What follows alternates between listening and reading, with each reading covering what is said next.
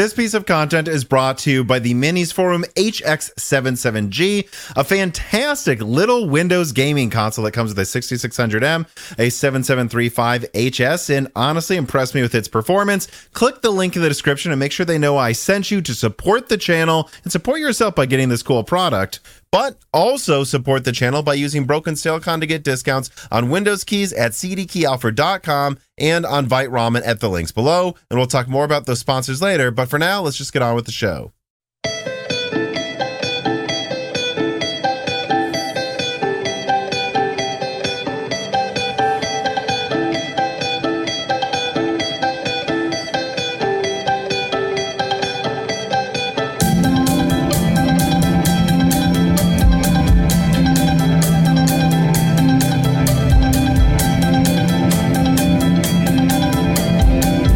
Welcome to Broken Silicon, a gaming hardware podcast. I am your host, Tom, and today I'm joined by one of those guests who's really become a regular, who comes on pretty much every year, which I was thinking of who to talk to this week. There's been a lot of stuff coming out of Intel, not just from the innovation event, but from hot chips and all these other things as well, that I feel like I haven't paid as much attention to as I could.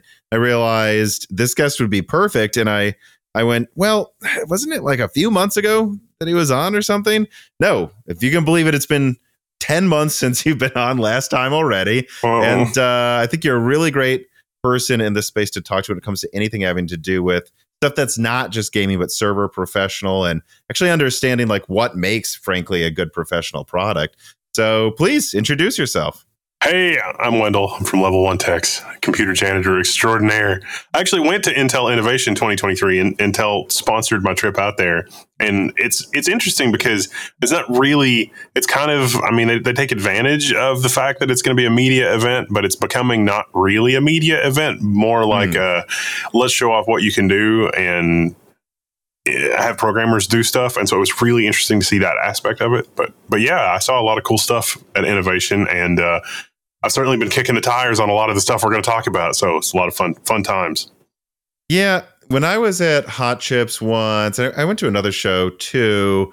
Really, I think the best information I gathered was talking to people outside of the presentation, yeah. behind the scenes. Not always stuff that you can really say publicly, but like actually speaking to an engineer who works at Intel and going, you know, I have the suspicion that this is this, and they'll pro- they'll often be much more open than I think, especially recently, how much so, some of these media events are so choreographed now. Honestly, yeah, yeah. So we can't say that. It's like that'll get us in trouble with the shareholders, and it's like okay. But um, I guess what I do like to ask this though, since you were there, like, what was the feeling in the room at the innovation event? Like, how much confidence did you feel there? And because I've heard, because I think you said this to me offline, some things to this effect as well. Like, what were they saying that they weren't saying? Like, what is the feeling that you got about them, you know, like regarding which products they're actually confident in? I, I get the feeling that they were going to show more of um, Emerald Rapids than they did, but there were uh, Emerald Rapids systems on the show floor. They had a 288 core demo system on the floor for like four or five hours, and that sort of drew a crowd. And they're like, "Oh, we got to get this out of here." So it went, you know, went back to the research lab or whatever.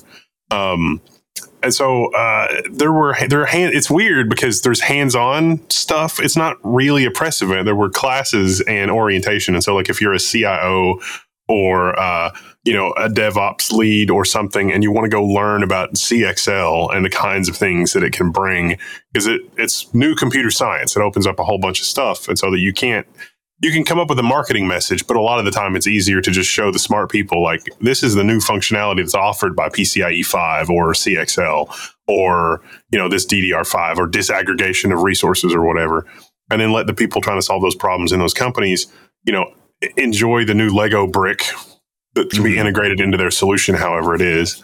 Um, there was discussion about Meteor Lake. There, there was actually a lot of legitimately interesting stuff for AI and acceleration like I mean I know AI is a buzzword, but AI for warehouse packing and sorting and managing stuff that goes onto a conveyor belt and lots of stuff like that in manufacturing.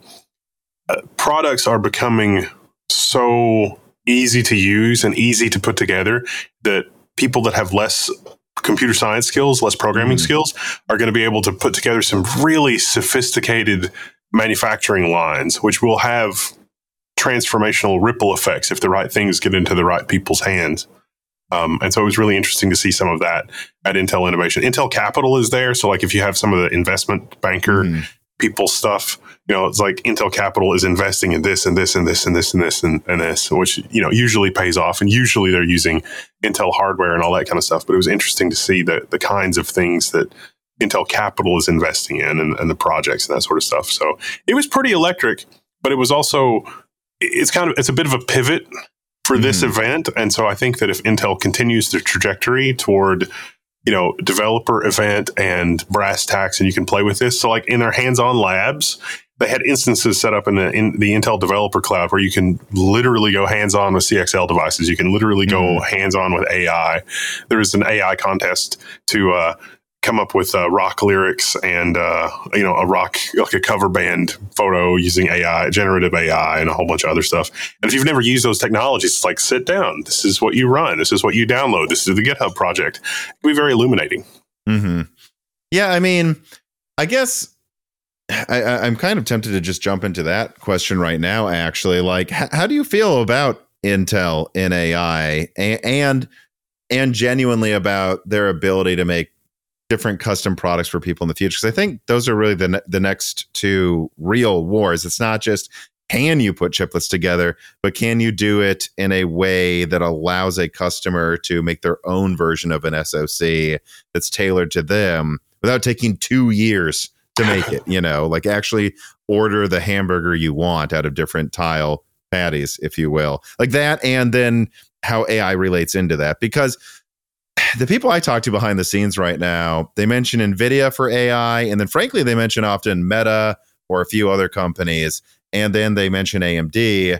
I don't hear a lot of mention of Intel, and it's it's not easy to just say they talk about AI because I mean, even AMD talks about AI constantly with Phoenix, even though its AI engine isn't really the point of getting Phoenix yet. They all feel like they have to talk about AI. I wonder what your thoughts on that are. Yeah, the uh, the Intel Innovation Press, the part of it that was press oriented was definitely extremely AI heavy. But I think that's because that's what's got everybody's attention now. It's like, oh, if we figure out the AI thing, it's a license to print money, so we have to talk about it, which is being overshadowed by the the actual legit AI breakthroughs, which is it's like we can't talk about AI because then we talk about the pie in the sky AI as opposed right. to the locally disruptive uh, AI that's happening. Um, Intel, for a lot of things, Intel legitimately does have the goods. I mean, AMX is a, a very nice evolution. Um, and you know the mess that has, that has become AVX 512 getting reined in you know, it, it took a, a, team probably of 200 IQ people to get to get it to get that kind of a plan together, and the plan looks good. It remains to be seen if the plan is going to be pulled off, but the uh, the plan looks good. I, I, like to see the experimentation on the AI side. So when you're talking about like tiles, I'm thinking Ponte Vecchio. You know, they showed off Ponte Vecchio, and it was like, how okay, how are you getting this is a this is a crazy leap forward in terms of packaging technology to mm-hmm. say nothing of the function of the chip but do we really expect this to, to to pull things off do we really expect this to happen and, because isn't the point really not that you can do it but that you can do a version of it that's tailored to a customer yeah. in a short amount of time yeah, exactly, exactly, and, or at least that's what that's that was one of the marketing messages. And so does it does it really take shape like that? Do you also have your own tiles? But what if Nvidia comes in and says, "Okay, mm-hmm. we're going to use your packaging technology with with our tiles." That's in the keynote they showed that off. It was TSMC. So Intel is doing TSMC lithography mm-hmm. plus their own on one package. And that's not the first time Intel's done that. I mean, there was also uh, Kaby Lake, the AMD GPU on with yes. an Intel CPU. Is like the unholy abomination. I got one of those just for because I mean, how could you not? I, I did too. I uh, I had pretty bad throttling issues in the laptop I had because like it, it was this is a thing that you don't see as much in laptops anymore. But I, like ten years ago, there'd be these gaming laptops where they would the boosting was not well tailored and tweaked, and so it would go from like two gig or whatever it was, right, like one point five gigahertz to 0.8 and back and forth. And if you're playing back then like Far Cry 4, what th- that means is you're going from 60 to 30 frames a second. And I'm like, could you just keep it at one gigahertz and not fluctuate? Because there's nothing I can do to make this work. Should the power budget go to the CPU or should it go to the GPU? Ah, Right. Yeah. Yeah. I think, I think that, you know, it's, it's very, uh, very much the case that we haven't figured it out yet. But you have you have other companies like Neural Magic, which are doing CPU based inferencing, and so you know they would say that having a lot of cores is a perfectly viable way to get to the bottom of some of the AI stuff. So the uphill battle for Intel is building their software ecosystem along with the hardware, and then demonstrating its capabilities. There's a little bit of that at, at Innovation. Um, if you're a Red Hat OpenShift customer, there's some really really cool stuff with uh, Flex GPUs. Um, and integration of Flex GPUs into OpenShift. So you can Mhm. shift container workloads between machine learning and VDI and raw compute with at least with AMD's or at least with Intel's uh, Flex series of GPUs. And one thing with the Flex GPUs also is that for the VDI side, they're going to offer license free VDI, which is kind of disruptive if you can get Hmm. your hands on them and if you know, because Intel's very worried about qualification and integration. And, you know, it's like some rando like me is like, oh, look, I, I deployed a Proxmox cluster with a bunch of Flex GPUs. And it's like, oh, we didn't spend months certifying that. I don't know if we can even, you know, it's like, Mhm. but, but it's like, come on, as long as you got a, a reasonable, if you, if you pass the WHQL, there's not too much to worry about for the bog standard um, VDI use case. And so there's a lot of those battles that are, that Intel has yet to fight, um, Mhm. and, and so I think that that um, Intel's at a disadvantage with some of those uh, contemplated use cases, but they could get there. hmm Yeah, what I what I've heard from people behind the scenes is that well, you know, Nvidia's got I, the way I think about um, what's going on with the um, in quotes AI bubble and how Nvidia is capitalizing on it right now is it's like a it's like there's a gold rush that was just discovered and Nvidia happens to be the only people selling shovels in the small town right now. Right? Like that that's how i think about it. And and their software is established. They seed universities with these kits that are all nvidia. People learn on nvidia and the industry kind of uses their stuff as a standard. And so they've just they're on the floor and that's why i think well obviously their uh AI stuff is selling so well right now. It's not just that they have a, a good chip that launched at the perfect time. It's that they have the software everyone's used to using. And so if you're going to try to hit the ground running, you're probably not going to use something that could take two months to program or something uh, like. And I kind of hear the opposite with Intel, though. That indeed, like you know, especially with a lot of enterprise people, it's just yeah, the hardware looks good. Does the software do what I want it to right now?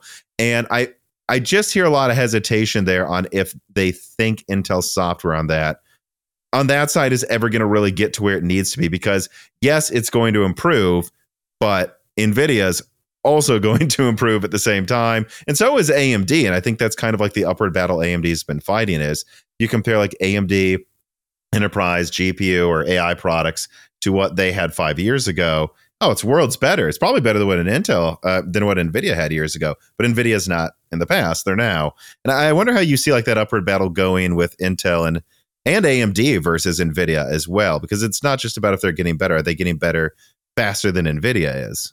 Ah, see, it's it's the. I think the right answer to your question is Nvidia is not improving fast enough to keep up with the the monster that they've created Yeah. because because they are their own bottleneck at this point. It is only going to be dramatically advantageous for their competitors.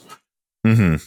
Stated simply, a forty thousand dollar H one hundred is also not good for Nvidia. I mean, I'm sure selling a ten thousand dollar you know target price GPU for forty thousand dollars is good in the short term, but in the long term, that creates a huge budget in people that are contemplating buying an H100 to not buy an H100 Mhm. which will accelerate the software ecosystem for everybody else. But everybody else that's building that ecosystem in a in a in a climate where there's a forty thousand dollar H one hundred is cognizant of oh let's not get married to a particular hardware platform. They're going to do it as generically as they possibly can. Mhm. So I think it's the most benefit to Intel for this this climate, and it's somewhat beneficial to, to AMD. And what I'm saying is is easily provable because AMD is kind of competing with itself when it comes to hardware versus raw compute between their CDNA cards, which are typically used in the enterprise, and and RDNA cards, which are typically used for gaming. If you want to, if you just want the least amount of money per unit compute, mm-hmm. RDNA is the undisputed champion of most compute per dollar right now. To the extent that uh, very well funded venture capitalists, I'm talking about you know tinygrad and and, and George Hotz's company. Um, decided to just throw the baby out with the bathwater. They're like, we don't even need AMD software stack. We're just going to do it ourselves. The hardware's got the goods. We've verified the hardware's got the goods. We're going to build our own software stack for RDNA three, and we're going to buy a hundred million dollars of GPUs to put our money where our mouth is. And they're they're doing it, and that is not good for the forty thousand dollar H one hundred. You know, and that's something. Um, that's something I've heard, like, because sometimes I'll be on these calls with like people more on like the investing side, and, and they'll bring up, well, Nvidia's the best, so you know they have to become this ten whatever number gets you excited, ten trillion dollar company or whatever, and they're like, I'm like, yeah, but what's I've always said, what's the market worth now? And I don't remember off the top of my head, but you know, it'll be like you know the market's worth like 30 billion or soon it will be. And they think it'll be worth like 300 billion in like five years or whatever the number is. And i go so you think nvidia is going to make enough cards for 10 times the market it has now? You don't think there's any chance these other companies are going to fill in part of that pie especially when you consider that right now nvidia is just the first to sell shovels? I mean am i 300x and soon i know there's a 350x coming and 400 those all are going to be monsters. Well, go back five years ago before nvidia was the darling and go back to the demos that google was doing at google io they did you remember the duo demo where you had an ai assistant and it was like hey you think you could get us a table at yeah. mario's restaurant? And it's like i don't know. I'll give that a try. And then it was everybody was just like oh this is insane and then when you talk to google and say Google, where where's my AI assistant? I need I need my large language model. I need my AI assistant. Google said, well, the world isn't ready. And then mm-hmm. OpenAI came in and said, look at us, large language model, woo, stable diffusion, blah, blah, blah. But, you know, Tensor hardware, TensorFlow hardware is way less relevant today than mm-hmm. just the flood of CUDA. But if you thought mm-hmm. that, you know, could True. Yeah. could TensorFlow propel Google to a five trillion dollar company before Nvidia. Certainly, the answer to that five years ago was Nvidia. Who? Like what? What's Nvidia? I mean, there, there's it's a toy AI. You're you're learning in an academic environment, but you're not you're not getting the job done. But the hardware was inaccessible and the costs were too high. And hmm. we're to uh, you know we're in a world where if you have the breakthrough, you're willing to pay for the H100, but the vast majority of people are not going to have the breakthrough, and so the H100 will not have been a wise investment. But the problem is you don't know you don't know where to do the allocation. Mm-hmm. So it's like okay, it's going to be a wise investment for some people to get the H100, but not everybody. Um, Melodic Warrior writes in and he says, Hello and welcome back to my favorite plumber in this PC space. I just wanted to get your thoughts on AMD's more recently aggressive push into AI with Radeon. I'm wondering if you have noticed any parallels between what they have been doing with LLMs and PyTorch versus the rate at which new software features are being added to the gaming hardware and software space. One more question. What are your thoughts on Smart Access Video and have you tested it yet with the newest preview driver? Thanks and a pleasure as always. Well, there's a lot to unpack there. On the AI side, if you look at the hardware architecture for CDNA and RDNA, there's a lot in parallel. You know, mm-hmm. they it's it seems pretty clear that they there's a lot of commonalities. There's a lot of lessons learned from one applied to the other. Um, if you look at you know the Vega products, clearly early on, I think AMD thought that they would be able to get a gaming something out of something that was really just designed for amazing compute. Um, mm-hmm. But I don't think well, they I think were, they ran out of money, right? And yeah, so they yeah. needed something that could do it all. And uh, it, it seems like, okay, where we are now with RDNA 3 and CDNA, it seems like AMD's been pretty careful to make sure that the, the fork in that family tree doesn't get too far apart. So maybe mm-hmm. someday we'll see those uh, merge back together. But what's driving interest now in RDNA is that I think that they're starting to realize that, well, okay, the AI ecosystem uptake is kind of driven by people that are playing with this on their own. Um, and then in parallel to that, you have very smart computer scientists like George Hotz looking at how much raw compute you get on RDNA 3 and saying, wow, this is really wasted. I can buy a $1,000 GPU or I can buy a $5,000 yeah.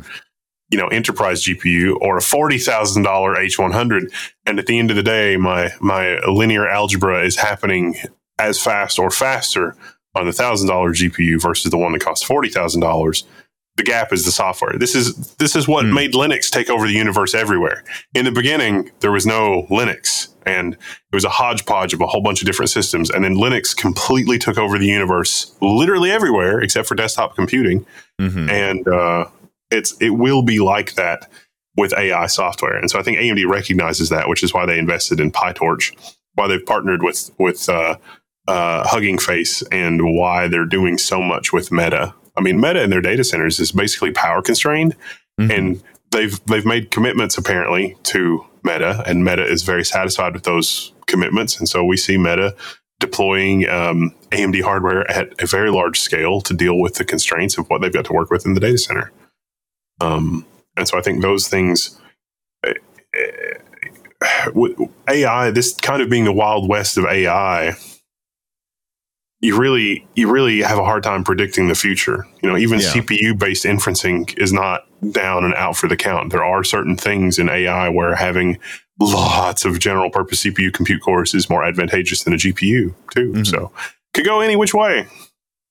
Yeah, that's something um that's something I've told people too that I don't even know if I have that much to add on besides just saying it like if which I think is a better way to summarize the point I tried to make earlier about like the market going from whatever it is now, 30 billion to 300 billion. It's like, all right, but if you think it's going to go from 30 billion to 300 billion, why are you sure you know how it's going to get there? That's 10 times the number. and you're just sure it's going to be because one company or two make it? I think I think if it's going to get 10 times bigger, that means we don't know who's going to win yet. And right now we just have early winners.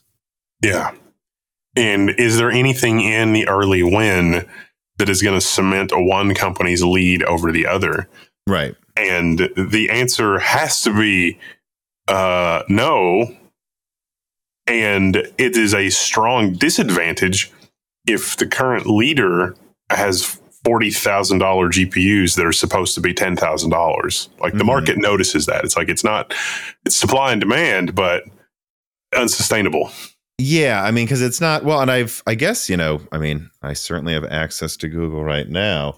Um, on a call a week ago, um, I, w- I was told some people, you know, it sounds like H100s are getting a little easier to get. Like before, I was told that there were situations where people were like buying up HP servers, throwing these Xeons or Epyc chips on eBay, and then selling the H100s for yeah. like 40 grand. yeah. And I'm like, yeah, the, the, the pricing has gotten though. a little better, but and they're on eBay H100s for around 30,000 all of a sudden.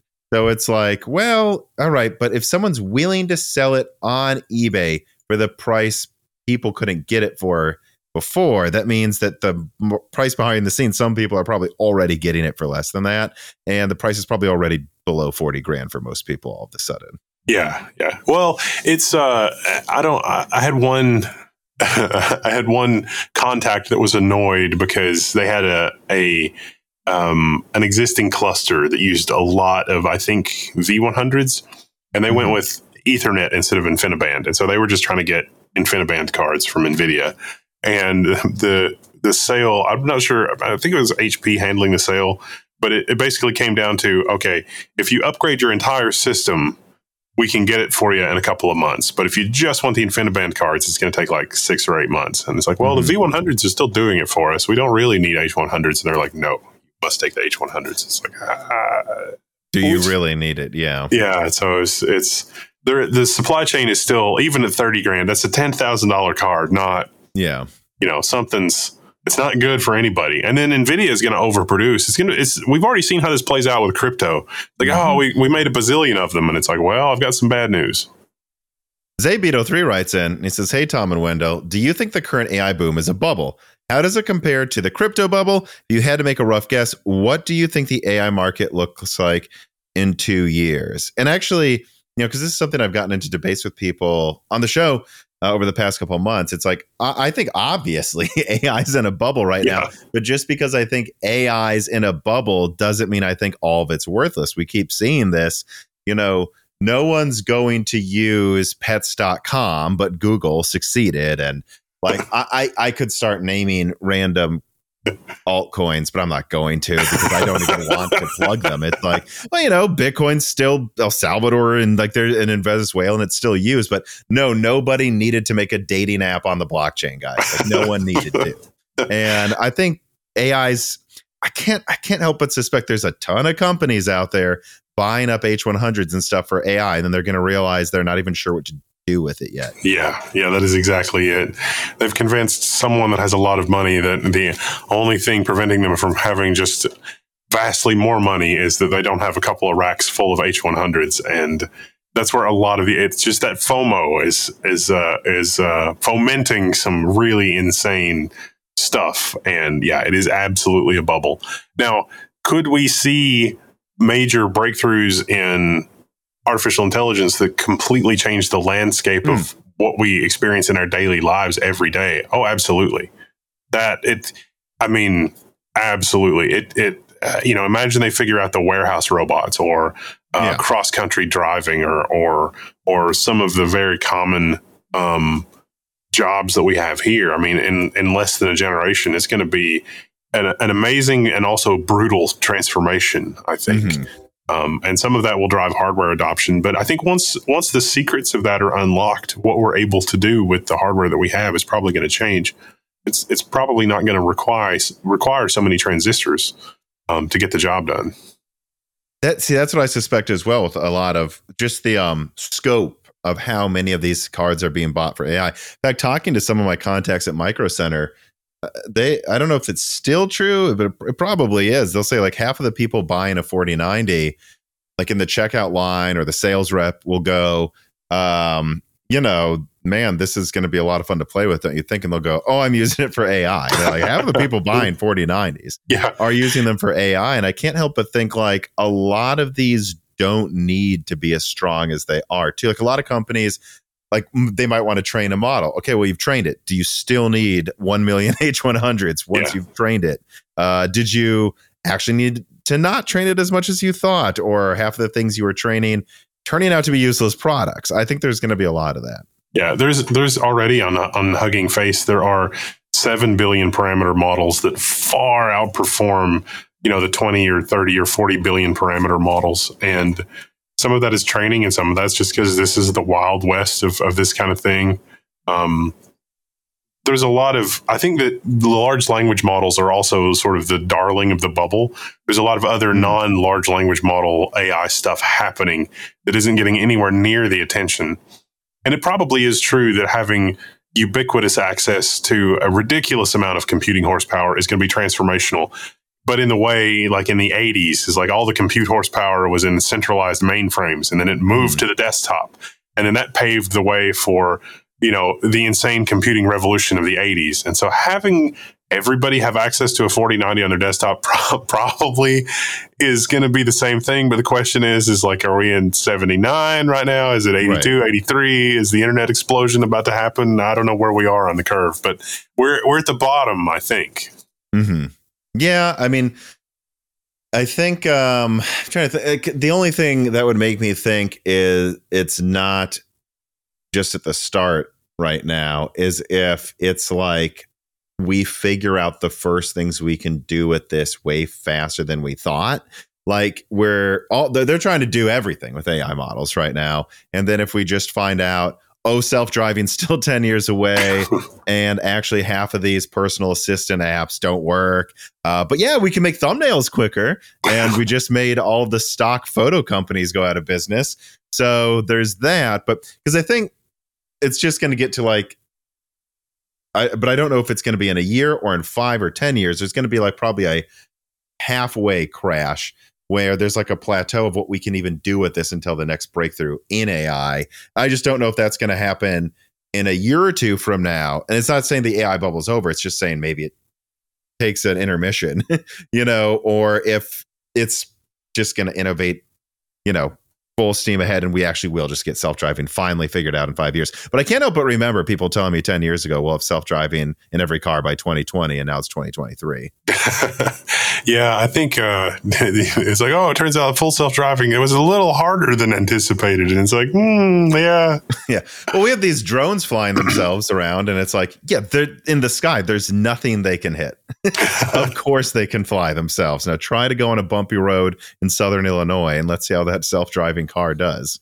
Joseph Kelly writes in and he says, Hi, Tom and Wendell. I'm a proud Patreon of both Level 1 Techs and Moore's Law's Dead. Thank what you. sort of, yes, and thank you as well for me. Uh, what sort of AI features would you like to see in AMD's future GPU and CPU products? And is there any insights on when AMD will have the full ROCm SDK on Windows?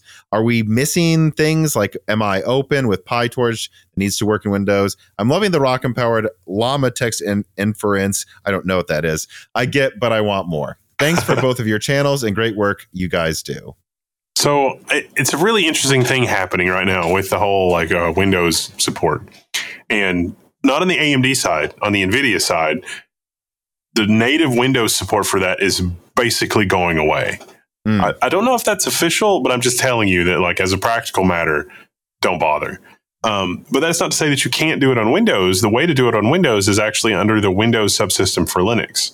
What mm-hmm. NVIDIA has done is make the driver for Windows and the platform accessibility features uh, under WSL work fairly seamlessly. I did a video on um, the ultimate machine learning system with a Falcon Northwest system based around a Sapphire Rapids W uh, 56 core processor, also with a 4090, because obviously. Mm-hmm. And well, if you're going to buy a CPU that requires that kind of cooling, you might as well. Yeah, I mean, come on. So, um, and that is for CUDA, for the CUDA platform, that is an exceptional platform for learning.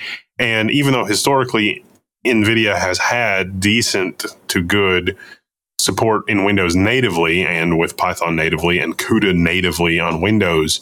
Uh, the WSL support, I would say, is at parity, if not even more first class. So you can mix CUDA and Docker, which is Docker native for Windows, which is still not.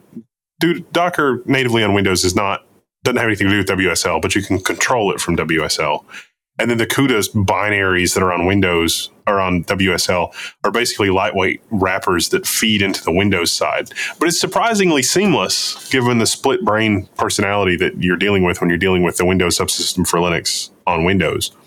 And so it, it, AMD is in kind of a, a similar rough spot. Like, I don't think it makes any sense for, for AMD to put resources into supporting a Windows ecosystem and workflow for that. They're much better off doing mm-hmm. whatever plumbing they need on Windows to just make it to where you can get to it from the Windows subsystem for Linux. And that's going to be more of an analog for what you get in the cloud and remotely accessible and blah, blah, blah.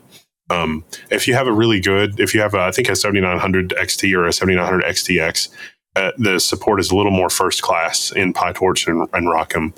Um, for things like stable diffusion on their on their GitHub, as a matter of project policy, they just say it's like we don't want to support AMD's um, ecosystem. And so there's a fork of Stable Diffusion or hmm. Automatic 111. I'm sorry, Automatic 111 is a front end for Stable Diffusion. But there's a fork of Automatic 111 that is uh, more tuned for ROCm. And we'll see more of that. And that kind of thing will be more accessible on the Windows subsystem for Linux. So if you can deal with the Windows subsystem for Linux, you're going to have a pretty good experience with that in the not too distant future. Okay. This piece of content is brought to you by the MinisForum HX77G. It includes an unhindered version of the 7735HS and 6600M, meaning that the APU boosts to 54 watts and the 6600M boosts past 2.4 gigahertz, basically giving you a desktop RX 6600 that uses less energy. And you can also equip it with up to 64 gigabytes of DDR5 and terabytes of Gen 4 PCIe storage. And I'm going to be honest, actually, this thing impressed me. My girlfriend has been using a smaller APU only MinisForum system since spring this year. And once again, this year, I surprised her with an early Christmas present that wasn't that much bigger than her old little PC. But yeah, that 6600M, it boosted its performance over the Rembrandt APU more than I expected it to. And honestly, this Navi 23 GPU had no issues running Hogwarts Legacy at almost all ultra settings, locked at 60 frames at her full resolution, which is 2520 by 1680. It's running locked 60 above 1440p Ultra Hogwarts. This thing can do it. And even Metro Exodus worked fine. I could get it running above 1440p, again at high settings. That's a fully ray traced game. Uh, no, you're not going to be doing 4K 120 uh, unless it's an older game, nor will you easily be doing 1440p 240. But 1080p was a complete joke with this little system, even at 144 hertz. And at the native resolution of 1680p, 60 hertz wasn't an issue with almost all games running at maxed out settings. And this thing was actually whisper quiet as well, consuming less energy than a PS5 while not making almost any noise. And look, if you wanted more RAM or storage, it's easy to open up and add it yourself. And it comes at a pretty attractive price. Support Moore's Law is Dead by clicking on that link below. Just clicking on the link below to the MinisForum website to look at the product helps this channel a ton. But if you do want it, get it through that link and make sure they know that I sent you. I'd appreciate it. And I think a lot of people would appreciate this project. I legitimately mean it. It impressed me. Check out the MinisForum HX77G today. Um, well, actually, I want to now pivot a bit to something you briefly touched on, um, which is GPU, because I think it's a little, uh, you know, I don't know. I have to be careful because I don't want to people read too much into what I'm saying, but it is like Jensen said in the future, all apps will run on blockchains, and that's why our graphics cards are selling. The second the crypto bubble ends, it's all in on the AI bubble. And there, there does seem to be some lingering side effects of thinking everything can become be a bubble forever. All of their products can. And at the same time, though, we have seen finally price drops happen with like the 4070, the 4060 Ti 16 gigabytes. You can now find those $50 below MSRP. You're seeing a lot of cards drip below MSRP unofficially as well. And the 7800 XT launched with a bizarre name, I think, but you know, priced where it should be for its performance. And it's to this day, uh, as far as I checked recently before I started recording, kind of hard to get in most regions. And the 7700 XT is starting to kind of sell through as well. And the 4070 is picking up in sales after, you know, being regularly found for like 550 or something. So I don't know. You, you did a video where you seemed to really, really like the 7800 XT. Um, and we got in a few questions for, from patrons about it. Um, let me read one here. Compressed Earthbox writes in Says Tom and Wendell, how do you guys feel about the GPU market after the Navi 32 launch? Do these hit the sweet spot for gamer that gamers have wanted for over a year now? More importantly, will this anchor future mid-range pricing that is accepted by PC gamers? Because I do think this is an interesting point because I do think there was this opinion that AMD and especially Nvidia had of like, well, they hate everything. And it's like, no, we hate a twelve hundred dollar 103 die. Like if you sell something for a better price than last gen with more RAM, actually we will buy it and it's still selling well. So I'm wondering if you're thinking this is kind of the start of the trend back to a more I don't think we're going back to, you know, $300 mid-range cards, but back to a more normalized pricing structure, you know, out of these companies. I think I think we almost had a normalized pricing structure from the 6000 series cards from from AMD. I think at the mm-hmm. last minute they were just like, yeah, you know, the market would probably bear an extra 50 or 100 dollar bump in the price of these cards, or maybe partner, you know, partners were enduring inflated component costs, and maybe that was part of it. Um, but I think that what happened is that people looked at the insane performance of the 7900 XTX and the, and the 4090. And historically, like you got to go back like 17 generations for this, but historically, when we're talking about you know, like the 980 or the 1080, there wasn't a huge difference between like the 1080 and the 1080 Ti. Okay, that one there was actually a pretty big difference, but historically, the card that was twice as expensive was not that much better. Mm-hmm. But the 7900 XTX was breathtakingly dramatically better. And the 7900 XT was not really that much worse, but it was also a lot cheaper. So if like the 7900 XT was hundreds of dollars cheaper, like, you know, I don't know, $600 and the 7800 XT was like $400, I think that it would be like people would be freaking out and saying, "Oh my gosh, this is an incredible deal. It's really it's a compelling value." But I think we're also sort of stuck in this weird situation where there are a lot of people that just that have their brand and they just they don't mm-hmm. want to try a different brand. And so it's this weird juggling act where you know, if AMD priced something extremely aggressively and they got the volume to be able to price it extremely aggressively, then they win in terms of profit margin and next generation products and, that kind of thing. But uh, I don't, I don't know that they're, I don't know that the economics of it really work that way. But if it did, then I don't know that they would be brave enough to try that. And the 7800 is maybe, maybe, maybe a toe in the water of trying that because it is, you know, inflation and global macroeconomic conditions notwithstanding, in the landscape of everything else, it's a very competent card that gives you some of those high end features, lets you experience really amazing fidelity and gameplay, and the software stack is basically there at a time when it seems like Nvidia is looking at how much you know silicon they're giving you, and they're saying we're going to give you more performance. I'm thinking specifically about the 4060 versus 3000 series. Mm-hmm. Like we'll give you DLSS for frame generation as a way to get your generational performance bump. Otherwise, the performance is very similar. I just I find that distasteful.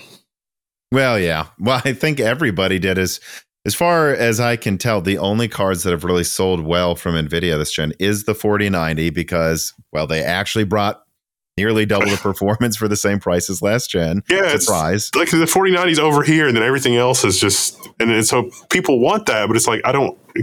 In the past, it really like you're not imagining it. It really you could spend a little bit less and have something almost as good, but it's not like that anymore.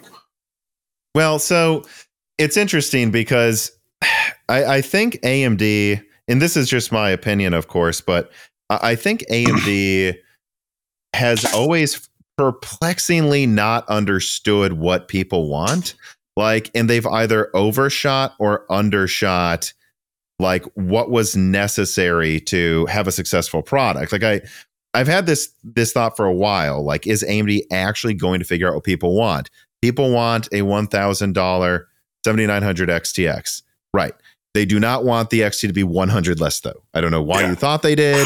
if you Steve from Hardware Unboxed when he came on Broken Silicon last said because I, I said that people I talked to at AMD legitimately thought $900 was going to be well uh, accepted well. And Steve said, I talked to a rep at AMD and told them the review won't be good, and they were surprised. like they thought nine hundred dollars, so ten percent less for something, twenty percent worse was for some reason going to be this mind blow. I think they got.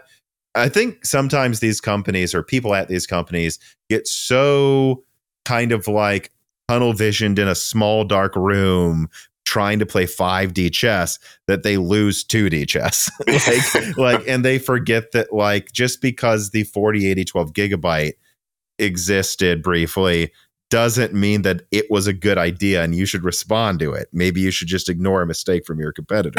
I, I, I don't know, but you know, if you look in the past though, basically every card where AMD has done crazy well, whether it's the 3870 or 4870 or 7970 or the 290X, I think they were more aggressive than they needed to be.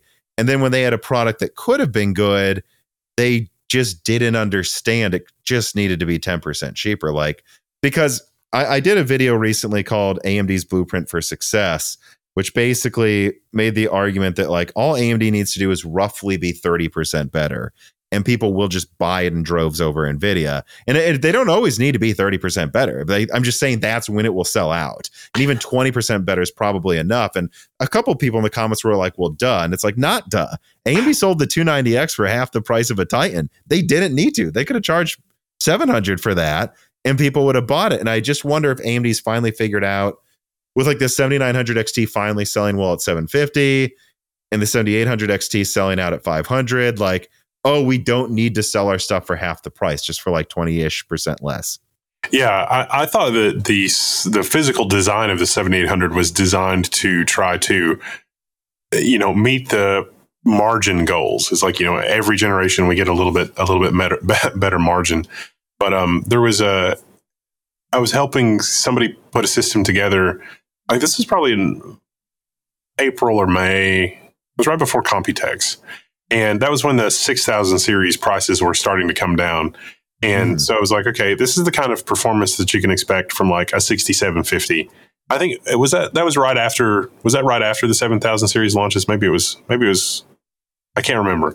But you might be thinking of like a year and a half ago, not six months ago, or yeah. like the six seven fifty XT came out for five fifty for some reason right at the end of last gen, and then quickly dropped in price. And they've kind of been pushing that card for below four hundred really hard for the past eight months.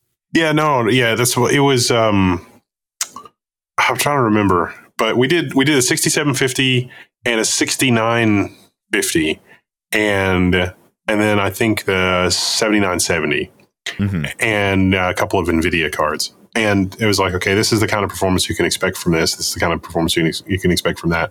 And it, it was wild because their expectation of the 6000 series cards was that they were going to be about the same speed or slower, but the driver had moved so much and like the real gameplay and everything else, you know, side by side for the same system. And they're like, this is why is this so much faster than a 3070 or uh, you know, I was, I think it was a 30, I think we looked at a 3070 and a 3060 Ti. Mm-hmm. And it's like, this is, why aren't people buying this like crazy? This is nuts. And that was when the 6750, I think it was like 350. Mm-hmm. So for like $350, I was like, well, RDNA 3 is getting ready to come out and blah, blah, blah.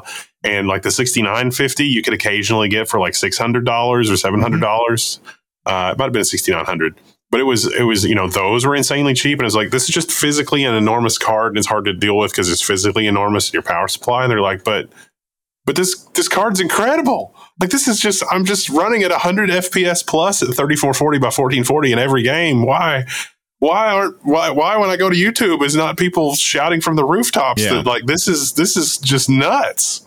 And it's got more vram like a lot more vram so well and you know i want to be clear like my suspicion that it's 30%, which is to say, if you have an NVIDIA card, your AMD card could be 30% stronger for the same price, or it could be 10% cheaper, 10% stronger, and have more RAM. Like some combination to get to 30%. That's what I think the market has shown it needs to be for them to actually do what you said and go, wait, what am I doing? This is so much better. I, I, I would recommend it if it was just like 10% better, probably. you know, it doesn't I I'm aware that the but I think NVIDIA just has this mind share where they're just and you know DLSS has a lot of value to a lot of people. Fair or not I, I, think it is actually pretty impressive but I think some people maybe give it no weight or too much weight. Um, that I, I think they're just always going to want it to be a bit of a better deal. But I don't think there's as many people that wouldn't try AMD anymore because I think Intel Alchemist came out and every review said, hey, it's hard to do drivers as well as AMD and NVIDIA. And all of a sudden, all of these websites that used to say NVIDIA is better is now grouping NVIDIA and AMD software together because the difference between them and Intel, they might as well be the same. I mean, yeah, you know, yeah. and I think everyone took a step back and said, oh, wow, actually, AMD is pretty good, isn't it? and maybe I don't want to get a 3050 for $300 instead of a 6700 for 280 or something. And so I think it's just it, we're just going to have to find out if AMD realizes that that they don't need to charge half as much because I think there's just been this defeatism in that company last gen where they were just like we're only going to charge $20 less cuz no one cares anyways. And I think they're wrong. I think people will switch. It just needs to be 20 30% and they've always thought it needed to be half as much or it's not worth bothering. I, I don't know if you think because I think people t- tend to regard Nvidia better now, but I think there's something going on where people are like, but AMD's not bad. They're not bad. I think I do I do think that DLSS type technology is very good for the gamer, but not at the cost of physically getting less silicon. And FSR3 yeah. is looking good and and that sort of thing. But I do worry I worry about Battlemage and I worry about Intel's ARC team because Intel has made a tremendous amount of progress since the the A770 launched. And I think that a lot of what Intel's discovering is that a, a lot of the uh, shenanigans, I guess is probably the best way to put it, in, in game drivers and stuff, is a lot of game companies don't really want to put a lot of work into optimization or or anything else you know, very briefly, Cyberpunk 2077 was running better on Linux than it was on Windows, mm-hmm. and that mm-hmm. was just because when they were working on uh, the Proton stuff, that uh, they noticed that there were some uh, uh unoptimizations, I guess, in the graphics pipeline. And so in the translation layer, they're like, oh, you're playing Cyberpunk 2077. Let's do these things slightly out of order than what you're requesting. And then boom, better FPS and on Linux than, than, mm-hmm. than Windows. And, uh, there are things like that that come up that the GPU driver people fix, which are really fix ups for a specific game or fix ups because, you know, we don't have a, a, red phone inside of Intel for reaching somebody in, in mm-hmm. Epic Games or whatever. Um, which and, they do at AMD and Nvidia, and they've been doing this for so long. Yeah. And like I, the the Starfield thing was crazy because it was just like like AMD, that was one where AMD knew this is going to be a big release and it's Bethesda Studios. So we better put all of our effort into this. Gonna dot the like, I's across the T's. And then, but then Intel, it didn't even work for a week and it's like you can't say you're making progress if like the big release of the end of the year and then it doesn't work and that's just such a miss and i'm i'm still blown away that i keep seeing those misses because i have meteor lake graphics here that i test every now and then they still don't run some games and i'm like that's three years after i'm not meteor lake tiger lake uh tiger lake like they still haven't fixed that completely in three years and i'm like um, it's not enough to say you fix Counter Strike. Like every game needs to work. Intel has got to stay the course. They need to stay in the GPU game. It's good for it's good for gamers. It's good for it's it's good for everybody. The at the lower end of the market for like the A770 and below, um, I think it's it's going to keep it's going to keep it's going to cause AMD and Nvidia both to do some really creative engineering to meet those price points and to meet that level of functionality. But I think that we will see software innovation and process improvements in a way that only Intel can do. It's like just because it's, uh, I, was, I was talking to uh, Steve at Gamers Nexus about this, and the team you know, just because the team at AMD and NVIDIA is put together a certain way doesn't mean that the team architecture at Intel is going to be put together the same way. And probably the team at Intel is going to be put together in a completely different way, which is probably going to improve the overall ecosystem. But what I was telling him was I really worry that if Intel isn't number one or doesn't have a, a, path to capture the market for something, they tend to just not want to fool with it and, and go away. Someone else told me that. Um, I won't say who, but this is someone with a lot of industry contacts that I we kind of just talk every now and then about like what we know and what we're hearing. And this person said that, you know, honestly, Tom, my impression from talking to people at Intel is they don't know how to not be number one. like that's yeah. what he said. And like if they would have just launched Alchemist I my opinion, they should have just launched it as the A570 and the A550 and like the A310.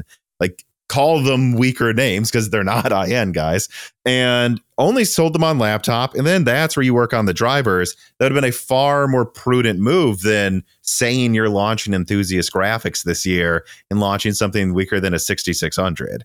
Like, because just accept that you're not number one, put your head down and do what you know you can do and it, and this person told me actually this was before ARC even came out. Like I think it might fail because they don't know how to not be number one. it sounds like you're saying the same thing. Yeah, they really. I don't. It's it's very. It's like the first time I encountered this was working on OmniPath, which they spun out or was spun out now into a completely separate company called Cornelis Networks, based out of uh, uh, Pennsylvania, and I sort I got OmniPath stuff, 100 gigabit stuff on eBay because it was dirt cheap. I mean, we're talking like less than $30 for a 100 gigabit PCIe interface. And putting together, you know, a 24 node or 24 up to 24 slot cluster where, where each node is going to have two 100 gigabit interfaces was cheap, insanely cheap. And so I got to playing with it, and there's stuff in there for forwarding CUDA. So, like, you could have a box full of CUDA GPUs, and you can have CUDA commands and stuff go over the fabric. Um, you can tunnel Ethernet, and the performance is pretty reasonable. And uh, yeah, it is not anywhere near as good as InfiniBand.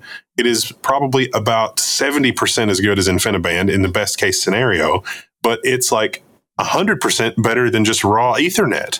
And so I'm sitting here and I'm scratching my head thinking, well, I mean, if you had infinite availability of InfiniBand, then I could see why Intel would, would cut its losses and, and spin this out into Cornelis network and then, you know, let it live on because there's a lot of supercomputers that use OmniPath. You can't just throw your hands up and, and abandon it. Um, but if Intel hadn't done that, they would be selling the absolute bejesus out of OmniPath because what are you going to do? Buy InfiniBand? Oh, you can't buy InfiniBand because everybody's using InfiniBand. It would be a very viable number two product in the market. And it's kind of like that with the A770. The A770 has an opportunity to fill certain niches and still sell millions of units and get the driver team ready to go. And having that driver team is hugely valuable and it keeps everybody else honest. And it's going to give you experience that will dovetail with other places like in machine learning and everything else. To say nothing of the enterprise, like there's there's a lot of utility in having this type of acceleration for machine learning inferencing and also VDI in the enterprise. And so Intel has to like they got to come to terms with the whole Intel number 2. It's a great product. You can still make mm. a mm-hmm. crazy amount of money, but come on.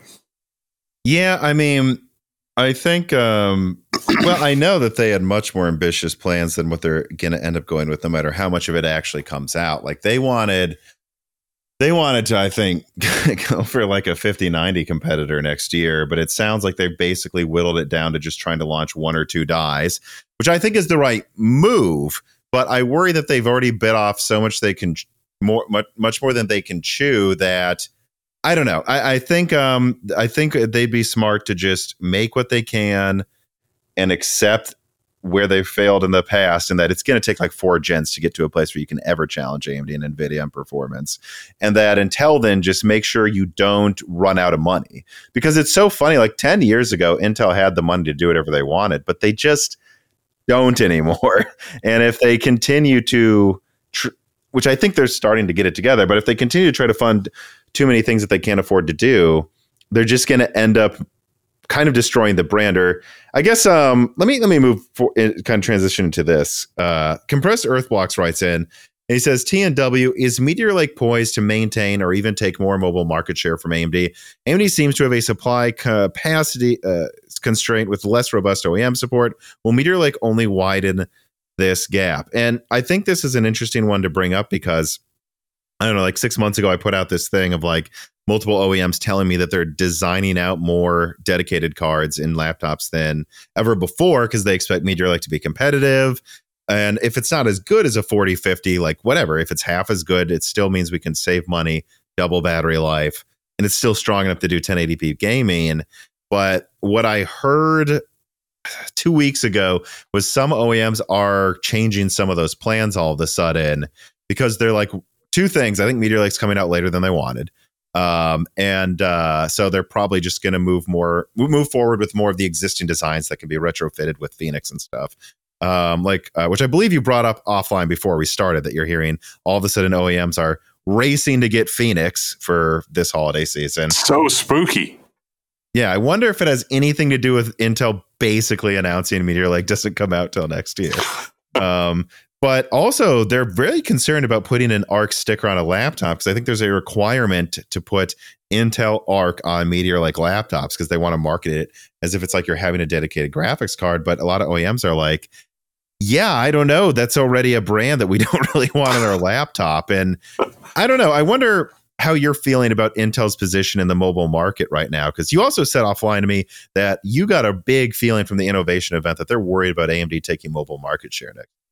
Yeah, I think um, it, you know one of the things really is going to come down to packaging and cost and overhead because if Intel can do a better job packaging their tiles and putting together a mobile package um, even if it's made out of 17 pieces of silicon, if they can do that less expensively than what AMD is able to do with their, you know, their global operation um, to get that done, then Intel is going to be in a better position to negotiate with OEMs and place the chips and and blah blah blah. Um, I do think that OEMs are worried about returns and glitches and that kind of thing from the the ARC side of things um, from what I've heard in terms of the labeling and everything else, which is another reason to keep the ARC team together because they're not, Intel's really not that far away when it comes to the gaming drivers and the gaming performance and the, the, the gaming stuff. They got to they got to stay the course and stay on task, and the, the team probably needs to be two or three times the size of what it is, and they got to got to actually do that and follow through with it. Um, but I think that um, pricing and volume and and, and some of those things are, are going to dictate it. At the same time, I think it, uh, AMD has been the darling here. You know, the 6000 series chips launched and the 7000 series are basically drop in equivalent, but with better power usage and roughly the same costs. I don't know what the OEM costs are, but I do know that there are there are PCBs that I've had in my hand where it's like, wait, this the only difference between this 6900 or 6800 mm-hmm. mobile chip and a 7840 is this looks the same. It's just got a different chip from here over to here, but the performance is breathtakingly different. Um, that's probably good for OEMs and the, the, different kinds of models and the stuff that they can launch. You know, they don't have to totally requalify a laptop. They can change a couple of resistors and push it out the door. Well, they um, did the same with the RX 7600 as well, because I think yeah. AMD realized we only own 10% of the mobile market in graphics, maybe. I don't even know if it's 10 actually. Um, and we own like 30 to 40, eh, probably 30 to 35% in in laptop potentially, but I don't know how much of that includes like just these massive deals they have with like you know businesses that buy up Intel in bulk. So they're like they're not going to put as much effort into designing a new AMD laptop every year. So we better make damn sure that if they need to move to a new socket, it's it's a good one and everything should be drop in compatible most years so that there's no friction to switching when Intel stumbles, you know.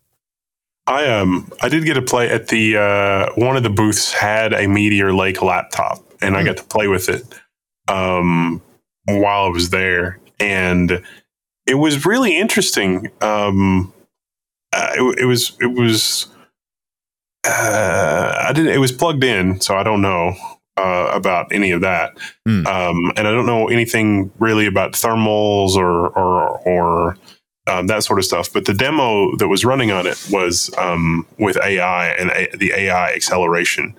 And the thing that they weren't showing off that, that I noticed between the two systems is the system that was doing the thing in software instead of with whatever was in Meteor Lake was much hotter and much louder. That was not part of the demo, but it was just like, oh, it's interesting. Like, look, it's backward compatible. It'll run on older laptops, but the Meteor hmm. Lake laptop was not struggling at all. Um, certainly with um, you know efficiency cores on the I/O die that are designed for extreme efficiency. Mm-hmm. We've got a delineation between we've got efficiency cores and then we've got extreme efficiency cores. Um, Intel doesn't really make the difference there because they're the same. They're the same ISA, but physically they've been optimized a different way. So you could have the way I would describe them, and I've said this recently, is uh, Gracemont C.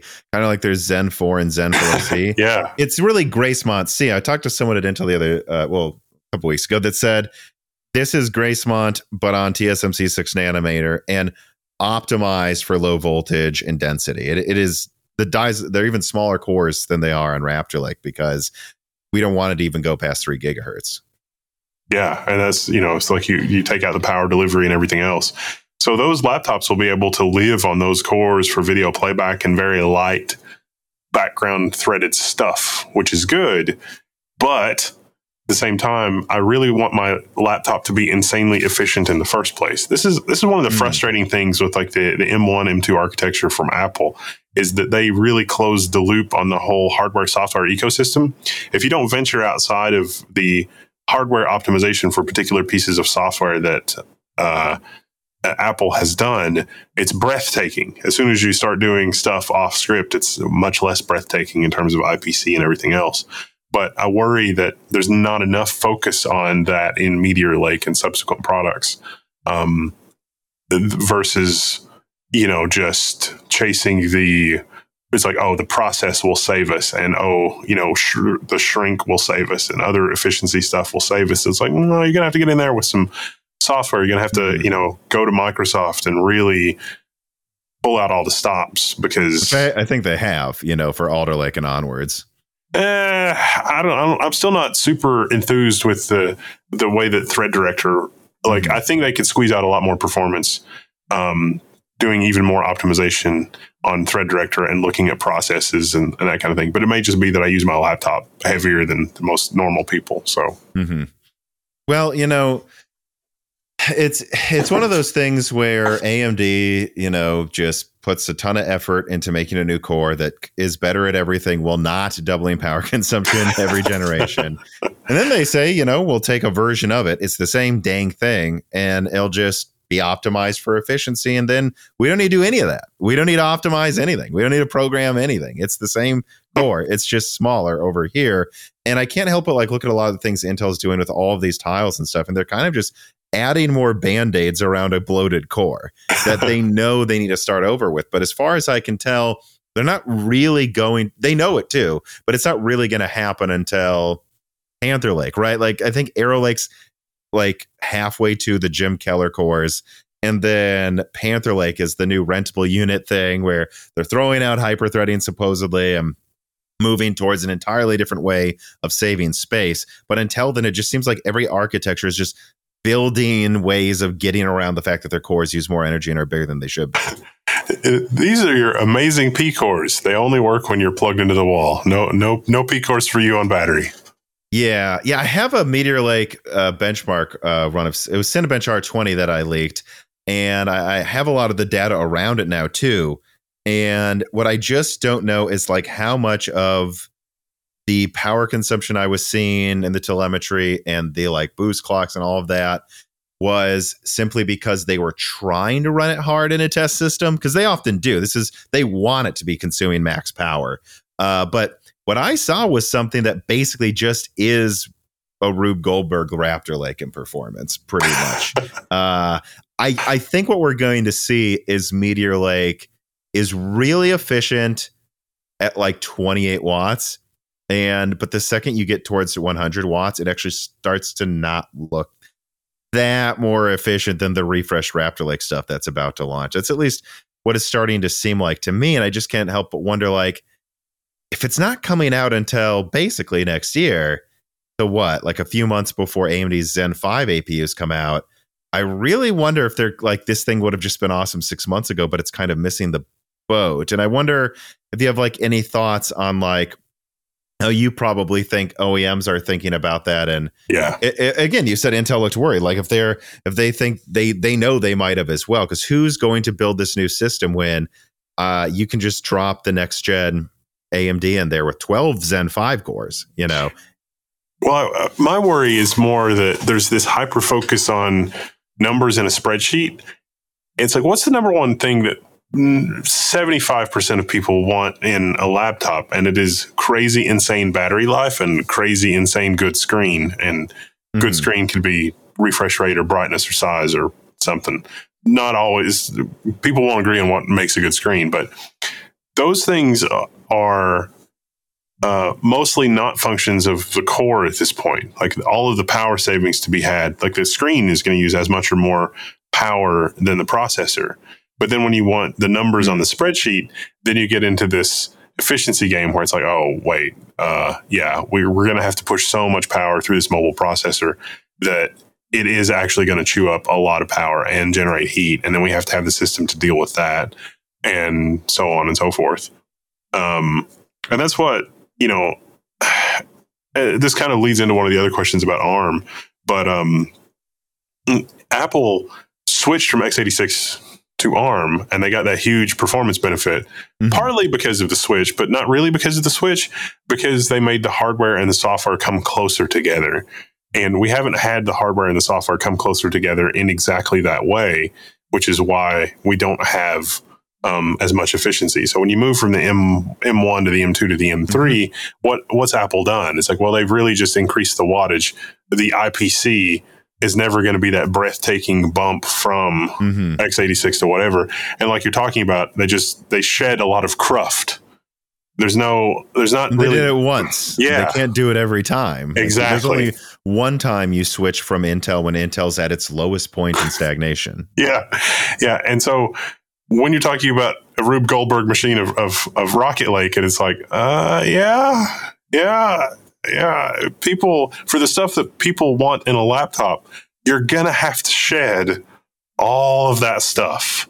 Mm-hmm. And it has not happened yet. And so we end up generating a lot of heat. And so even if we get a performance bump, we still have all of this other machinery that we have to drag along with us in order to get back some of that. And so it's like, okay, if you run your laptop entirely off of the efficiency cores in the IO die Mm. and you use the latest display technology, you will get all day, day and a half battery life. And I just, I think that OEMs are looking at that and they're just saying, well, But what about when we turn on the screen? What about when they're doing other things at the same time? yeah. Is is Meteor Lake is the Intel 4 node that it's using actually making it more efficient than Raptor Lake, or is it or is it actually just the fact that we have these efficiency cores on an IO die and it's been really tailored to do it in a few scenarios? But is it yeah, I haven't thought about that. I could see that happening with Meteor like where we have a situation where half of the time it is way more efficient than their Raptor Lake stuff.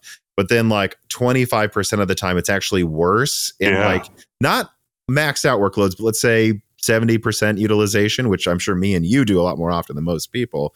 And then there's another fourth of the time where if it's maxed out, it's actually less efficient than last gen because it's a new unproven node or something like that. Yeah, yeah. I mean, in the slides, there are slides from from TSMC where they, you know, even two generations ago, even on seven nanometer, they were saying, well, you can get thirty percent more efficiency or eight percent more clocks because it's just hmm. the geometry of how things go when you shrink is changing. So Intel is probably encountering some of that on their own. It's like, well, we can get dramatically better efficiency, but we're not going to get better performance. Yeah.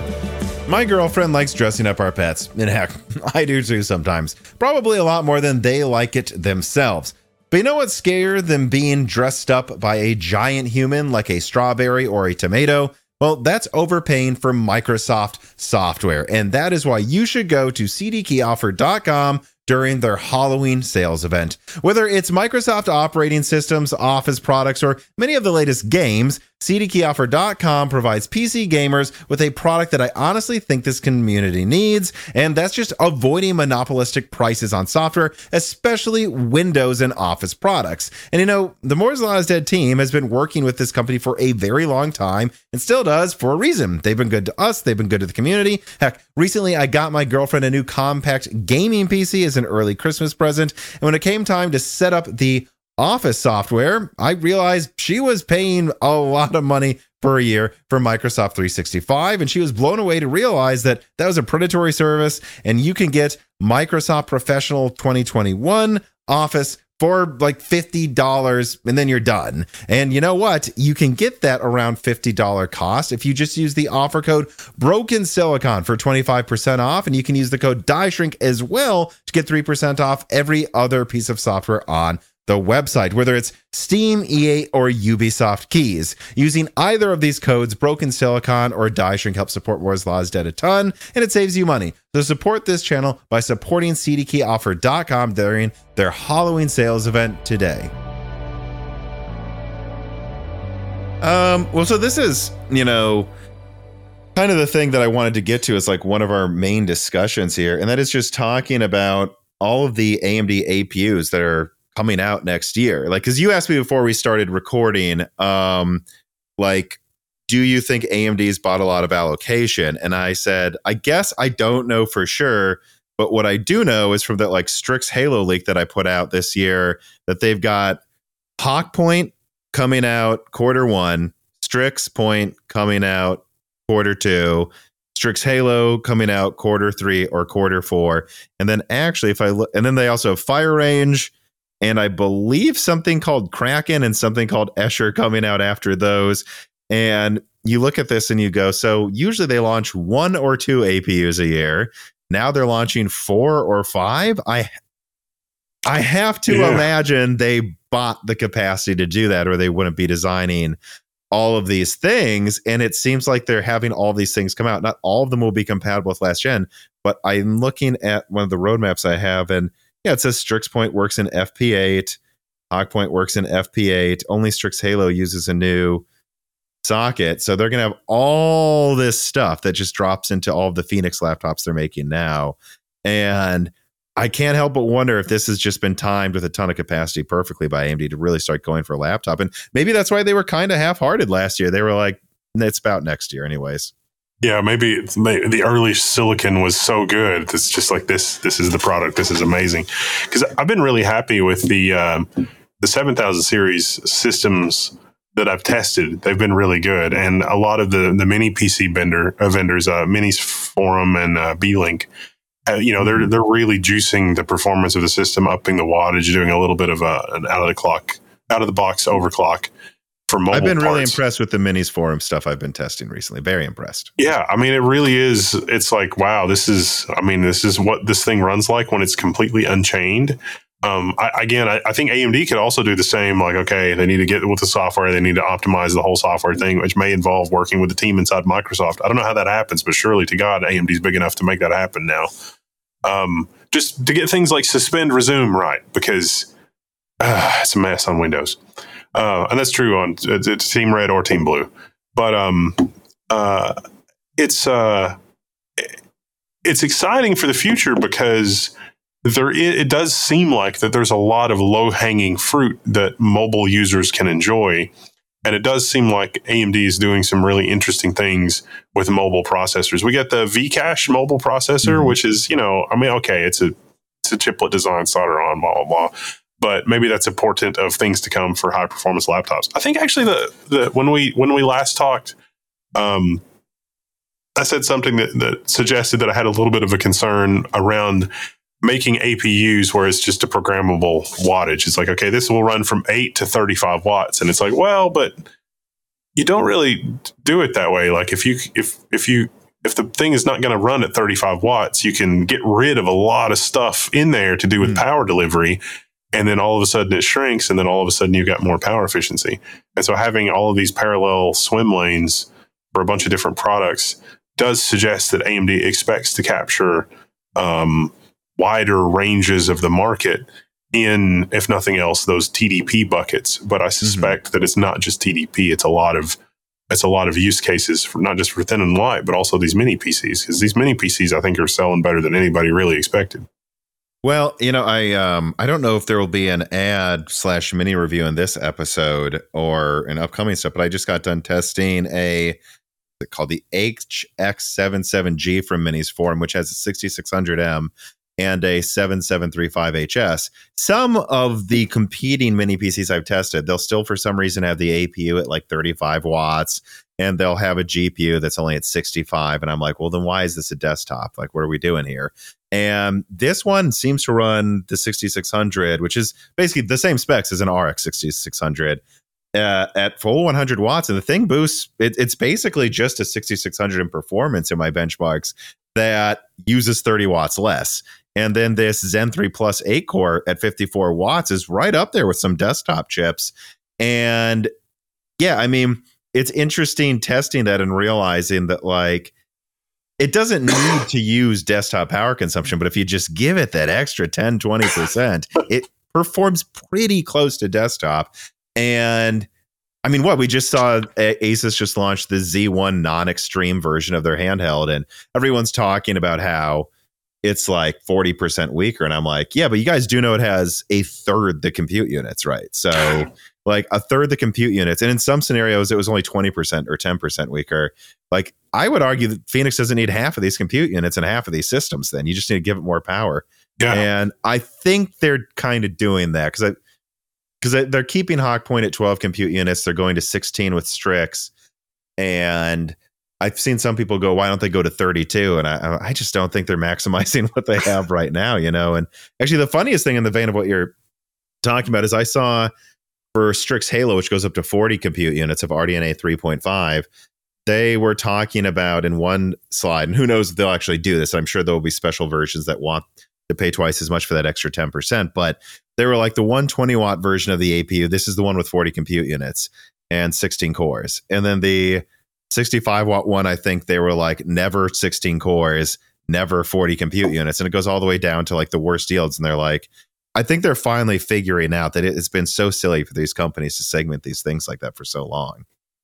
Yeah, I, th- I think that you uh, you you see it the way that I see it, and um, I've got the uh, 6900 version of the older version of the MinisForum mm-hmm. with the 6600 and i couldn't believe it when i tested it because it was just like this is basically a desktop computer in a tiny tiny form factor that is whisper quiet and mm. is upgradable like i put 64 gigabytes of memory and i can put 96 gigabytes of memory in it now and uh, with reasonable cooling and and the performance really was something to behold.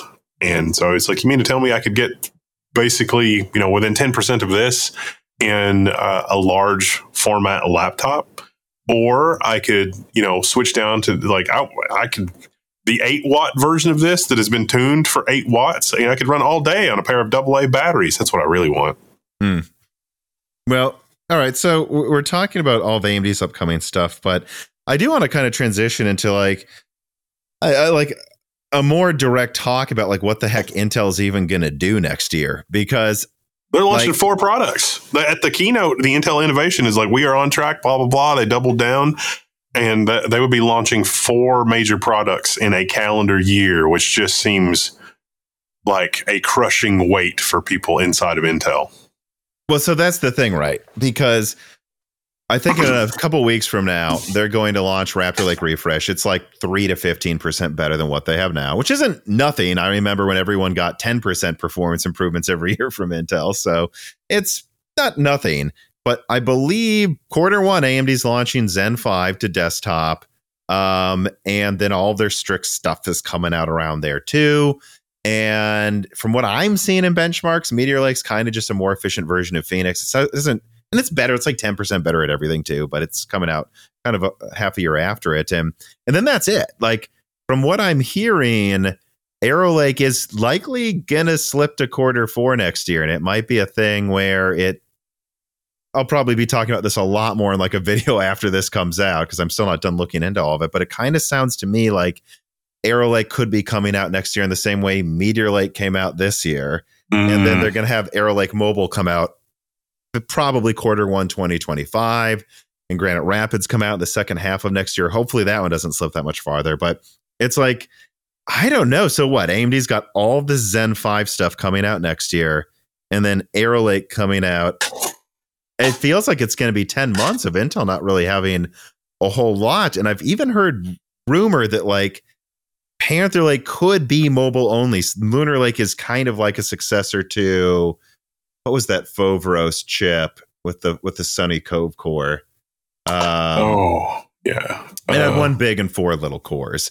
Um, but like that is kind of what meteor uh not meteor like a lunar lake is. And it's really not until nova lake which sounds insane by the way but it kind of sounds like it's just like arrow lake a year from now if we're lucky and then all arrow lake until 2026 and that means amd might launch zen 5 and zen 6 and all of these apus in a time frame where intel really isn't starting to release stuff until about 18 months from now. And i'm just wondering I don't know, like what do you do you think Raptor Lake refresh is like good enough to keep up with that? Do you think like Meteor like how do you see Meteor Lake in a situation where all of this Zen 5 and 6 stuff is dropping until then? I, I, I don't know if you yeah I'm sorry Go no on. yeah I, it's uh at, at, innovation Pat Gelsinger doubled down he said all this is still happening and you know that was just a couple weeks ago but yeah, it does seem like something would have to give because there's just well, not. You said people. Emerald Rapids, right? They showed it for a second, then they shuttled it away and like covered it up. Like, don't look at too much. Like, is it really ready in December? I don't know. I don't know. I mean, December fourteenth. Ah, well, that's uh, that's uh, yeah, Emerald Rapids.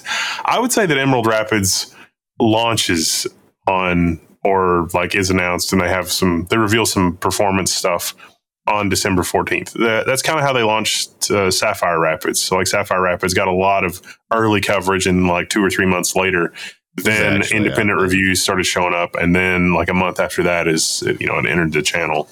Um, so maybe that kind of stuff, but I, I don't know. There's a lot of moving parts here, and there's so many teams that have so many uh, overlapping skill sets that everything has to drop into place that they would have to be if they're going to do that next year they would have to be physically farther along with the products um, than they let on in the in the mm. press events if the timing is going to be there because all of the stuff that's left is all the little bring up details and the, the platform details and like the CXL integration and and that sort of stuff and CXL and CXL integration and disaggregation and those types of acceleration stuff that was front and center in a lot of the demos at innovation and that hardware seemed to be functional, but you can do CXL now on the older platforms with the right integration bits. So yeah.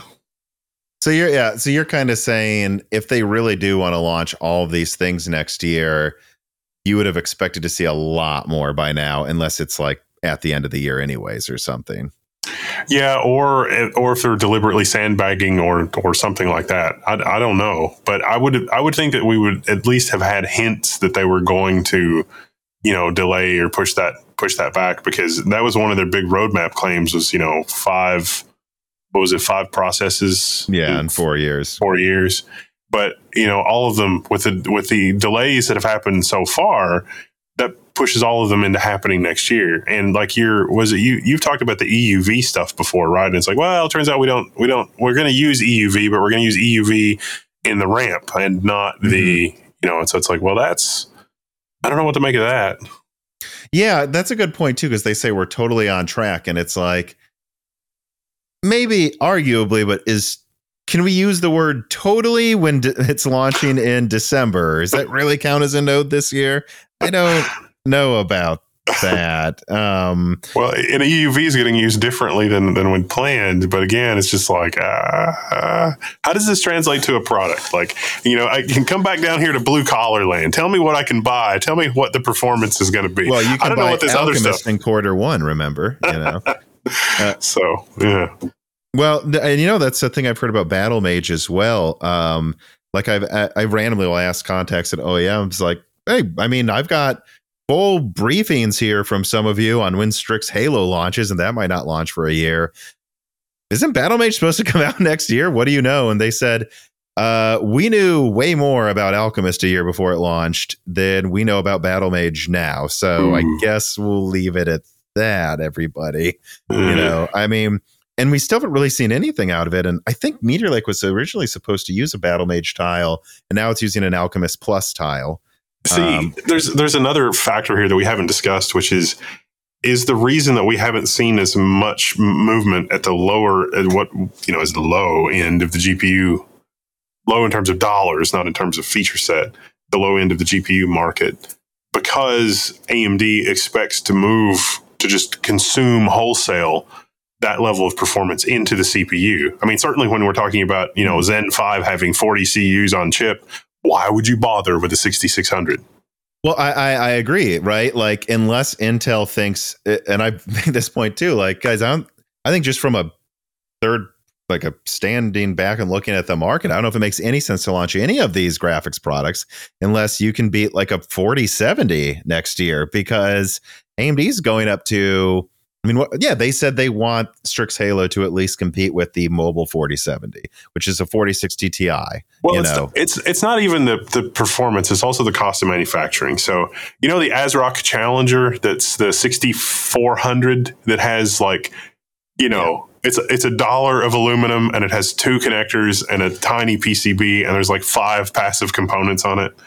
So you know, everybody, nobody liked that that GPU, but that is the future of low cost GPUs. If you if you had a GPU that looked like that, mm-hmm. but could do 120 FPS in any AAA title at 1080p, who cares? Buy it. Mm-hmm. That looks amazing. That's that would be incredible, and that's where the lowest of the low end would be. That GPU manufacturing it for you know less than a hundred dollars certainly and putting it on the market for $150 and then offering that level of performance, the market would eat that up. The market would go insane. Mm-hmm. Um, even if you had to cut it to the bone to make it work like that, as long as it offered the performance and had the VRAM and you found a way to make it. And so, like, there's a lot of room for Intel so to do hard. that kind of innovation, but they're, they're not going to do that. But that's what's so hard right now because and yeah, I agree. Like uh, I saw, like what is they like three different types of dies they're working on, and yeah. they might only launch one or two. And it's like, no, launch one that hits two hundred dollars well, and yeah. just do that one well. But it's hard because we're in a weird situation where like no one wants eight gigabyte cards anymore. So if you're going to make a cheap sixteen gigabyte card, uh, you kind of got to make it three hundred if we're being honest, at least. And I think they're just already struggling to make that at cost there with like the A770. I mean, it's a six nanometer card that is the die size same as a 3070 that used a way cheaper node. Yet they're selling that with 16 gigabytes below 300. I, I think that thing's being sold below cost. And so then the the question becomes next year with Battlemage, can Intel make a card that does three things: has at least 12 gigabytes of VRAM, preferably 16, uh, can beat AMD's 40 compute unit APU, and you know basically everything in the cheap area right now, which means can they double a 770 performance for under 300 with 16 gigabytes of RAM next year? That's the question, I think. And I think if they do, I'll be impressed. But that sounds like a pretty tall order to go from point A to point B in one gen. Yeah, it does. And if we're being honest, I probably would have expected Battlemage by now, like a 24, an 18 to 24 month product cadence mm-hmm. kind of thing. And well, I think did, that was the original plan. I, I, think it was supposed to come out this fall. Like if you asked them four years ago. So when did the A770 launch? Same day as the 4090. it was like October 12th. Oh, I remember. It was October 12th last year. Yeah. So we should be like, yeah, OEMs should definitely have been doing stuff with it already. Well, so on that bleak note, let me ask you this question though. Um, how do you feel about 128 core Granite Rapids versus 128 core Zen 5 Turin? And then the same question for 288 core Sierra Forest versus 192 core uh, Zen 5C. Uh, uh, AMD's up to something with 128 cores in Turin, right? Because isn't it gonna? Isn't doesn't the leak say it's going to be an absurd number of chiplets? Yeah, I mean, I think I have my own MS Paint mockup of it. I think it's well, yeah, it's going to have to be it's eight cores, so it will be, you know, 128 divided by eight, 16 chiplets. They're keeping it eight cores, but then they also have the three nanometer, you know, C variant that is 16 cores per chiplet. So that'll go up to 192 cores. And my understanding is Granite Rapids uses something called Redwood Cove Plus, which is just a maybe 10% better version of what's in Meteor Lake's big cores. Then that's going to be competing with the same core count from AMD, but Zen 5. My personal opinion is I don't really see how that ends up well. It'll obviously end up better, I think, than like, you know, 60 Sapphire Rapids versus 190 or uh then versus 96 Genoa. But I eh, even 128 versus 128, I think AMD is going to launch one or two quarters earlier. I think they're going to have the same core count as Intel, and I think each core is going to be eh, 20% better. So maybe 10% better if Intel gets lucky. I don't really, and then they have an AI variant of it as well that can go up to six AI chiplets. So I oh, don't yeah. know how that, and I think Sierra Forest, I'm just perplexed on who would want this personally because it's 288 cores, no hyperthreading, same performance, it seems like per core as Meteor Lakes, if not Raptor Lakes, and that's going to go against 384 threads of Zen 5C. Don't really see how that ends up well. we need something to win in the benchmarks. I don't know.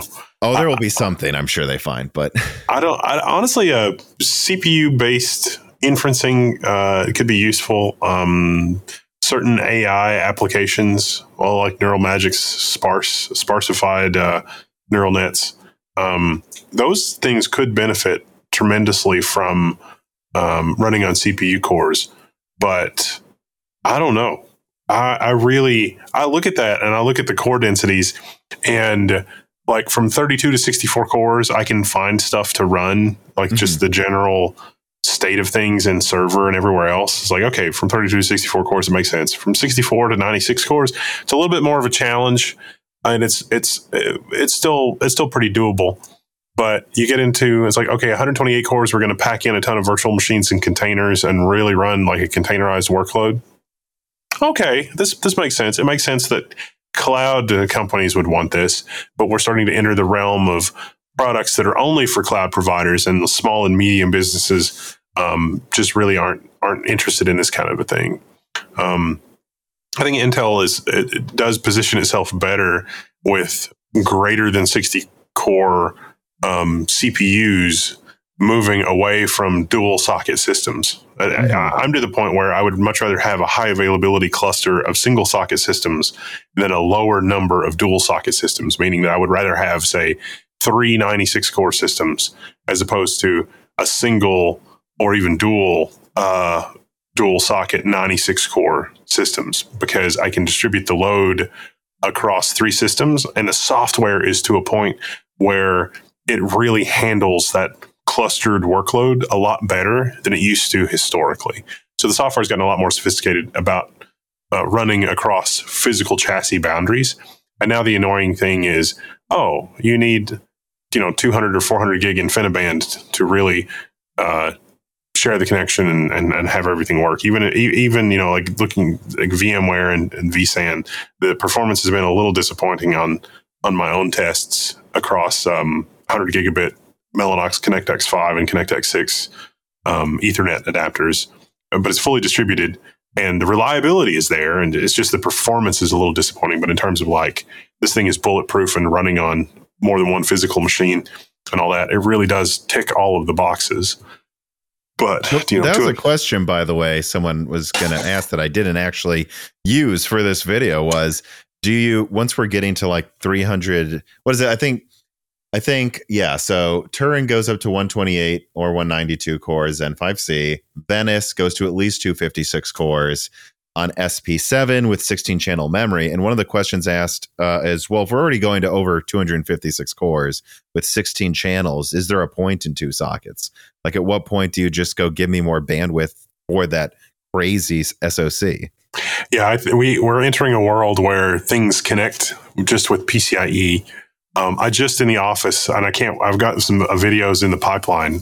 Uh, I just in the office got a Liqid PCIe fabric, and so forget networking. Networking is too slow. How's the server connect to the other server? PCIe, because literally anything else is too slow. So the, the Liqid fabric is amazing because you put your PCIe devices that you want to share between machines in a, in a chassis, and then all your chassis connect to a PCIe switch and you can map a physical PCIe card to a physical chassis, and that's all well and good. But you've got other really interesting things like AMD Pensando um, uh, NPUs. It's a packet processor on a PCIe card. Mm-hmm. But you can do uh, a type of I/O virtualization with it, where that one NIC exposes itself to all of the servers that you have connected. So you can have one physical NIC mapped to four physical servers in my case, mm-hmm. providing 100 gig interfaces between all of the, the systems, but it's only one physical NIC. The virtual functions go to different physical servers. And this is the future because we, we've disaggregated to multiple sockets, multiple sockets into multiple chassis, but now the chassis are all interconnected via right. PCIe because networking is too slow. Right, yeah, because I, you know, you were talking. I was thinking of that too. Like, oh yeah, isn't it like? And then Nvidia bought a company for linking all of their blades together. And yeah. Yeah, why do we have multiple sockets? They are multiple sockets in a rack. What what is the point anymore? Yeah, and it's like, wait a minute, no, isn't it 128 PCIe lanes or 64 PCIe lanes, and then 64 go to the other socket, and then that one has 64 lanes? It's just like, is it PCIe? Is it an interconnect between the sockets? And it's like, what? Why does the socket even have to be in the same physical system? Ah, so. Mm-hmm it, with with Gen five, my, mine's mine's a Gen four fabric. I didn't splash out for the Gen five fabric, but with PCIe Gen five, uh, a Gen five channel is basically equivalent to a memory channel, and this also mm. dovetails dovetails with some of the some of the questions on uh, CXL.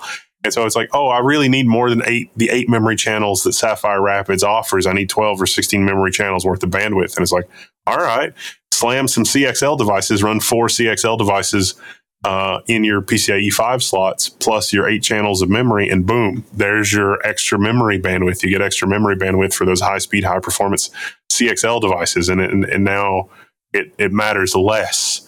Intel has some really cool features. You can actually interleave real physical memory and CXL devices. So the operating system and the rest of the system has no idea. Mm there there's Xeons that have HBM can operate that way, where the HBM they're just like, listen, we, we know you aren't going to get this right, so we're just going to put the HBM on the CPU. So you've got slower DDR5 and insanely fast HBM, but it's interleaved, so you can speed up an application, or you can have an application that only runs from HBM if you are in a very narrow niche use case where where that would be beneficial. But these Lego bricks are going to enable mm-hmm. software stuff that we haven't even thought of but there are people that are working on problems that are really excited about having um, these capabilities and taking advantage of these core densities. I think is um, is top of mind for a lot of them, but it's entering into such specialized workloads or such cloud specific workloads that I think it's going to be a while before we see um, the software catch up to be able to use these things because we're only just now like there's we've had 100 gigabit ethernet interfaces for almost a decade. Not quite. Pretty close. Mm-hmm. and only just now because everything else is catching up we're starting to see boom an explosion of 200 gig 400 gig 800 gig. And they're coming down the pike because 100 gig is just too slow anymore. Or just or in my case raw pcie it's literally everything is too slow. I want to be able to talk from one server to the other server with just raw PCIe Gen 4 speed. Okay, we can do that now. Just PCIe was originally meant to be a server to server interconnect. We're just we're we're going to do that, but there's a limit to how far that can scale. You really don't want to scale that much past a rack or two because it's you can't even have that many PCIe endpoints. If you create a bunch of endpoints, the system won't boot properly because it's like what what system is going to have 60 slots in it, for example. Mm-hmm. So Getting out and enjoying the weather, or is it too hot to get outside? Well, either way, whether you're looking for an easy meal on the go or something quick and delicious while you're cooped up inside, Vite Ramen has you covered. This piece of content is brought to you by Vite Ramen. Vite Ramen is a healthy, tasty, and shelf stable food crafted by an American startup that offers tons of options for eating healthy. Their classic packages make it easy to add protein and other ingredients of your choice, including new flavors like Radiant Crab Ryu. And also, their Ramen Go packages offer a healthy microwavable option for those who truly only have a 15 minute lunch break away from home. Or they even have other healthy products like Nano Boost Powder that makes any food at least a little healthy. Click on the link in the description and use the offer code Broken Silicon to save 10% on a variety of products, including special bundles for Moore's Law's Dead fans, raw nudes if you want to make up your own recipes, and other food products, powders, cooking utensils, and more. They are a plucky, small, but rapidly growing company that has been good to Moore's Law Dead for years. So, you know, supporting them helps support me, and even just clicking on the link below makes a big difference for Moore's Law Dead. But I really do like their products, and I recommend you try them as well. So check out Vite Ramen today. Really? Couldn't keep the glasses on for more than a minute? Well, all right. You said you can't think of it, but I'm hoping you can. Raisin Biscuit writes in and says, Hi, Tom and Wendell. Wendell, I know you're a big fan of CXL. Is CXL technology that can benefit consumer products, which means desktops or laptops, in even remotely in the foreseeable future? Is it technology just reserved for data centers, HPCs, in the most extreme home labs? Uh, labs, consumer space aside, then what potential uses of CXL are you most excited for? And I am curious about that too, because I think I asked Dave Eggleston, I think he was like a president at Micron or something too, like, you know, like about CXL. And his answer, this course is like a year or two ago, like was I just think it's not going to be in consumer stuff for a very long time. Like, yeah, really, you okay? So you don't see like, I mean, I and I wouldn't expect it in the immediate term, but like Zen six comes out late 2025, so basically exactly two years from now. Do you think they're going to start advertising the CXL cards you can put in it by then? no.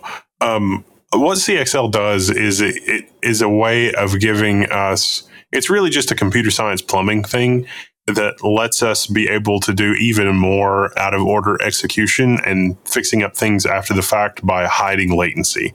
So we can have devices that are not memory behave like a memory device over an, a, an interconnect bus. That opens up a lot of possibilities for reliability and high availability, and even being able to uh, move running programs between devices.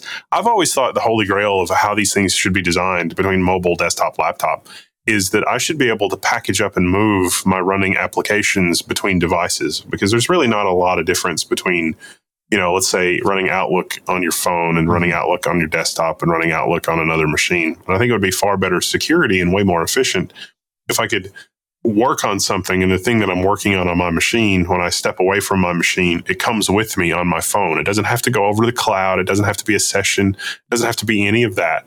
I can literally just move the eight gigabytes of memory space that mm. the application is using and move it to my phone. Some of the plumbing for CXL makes it really easy to move the program that's executing from here to hmm. there mm. to, to somewhere else. Um, but no one is, as far as I know, is even working on that aspect of it. The most like exciting, literally just transplanting your desktop space, all the apps open from say this desktop I'm using right now to a laptop, and then walking away once it moves it all over in like a minute or something.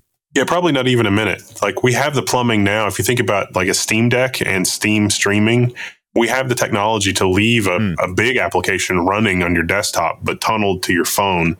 And we have the, the the design chops to build an application that runs well on phone, laptop, desktop. And this, I think, would be a much much lower latency, much more seamless user experience versus cloud nonsense where it's running on somebody else's computer and the round trip is just impossible to deal with.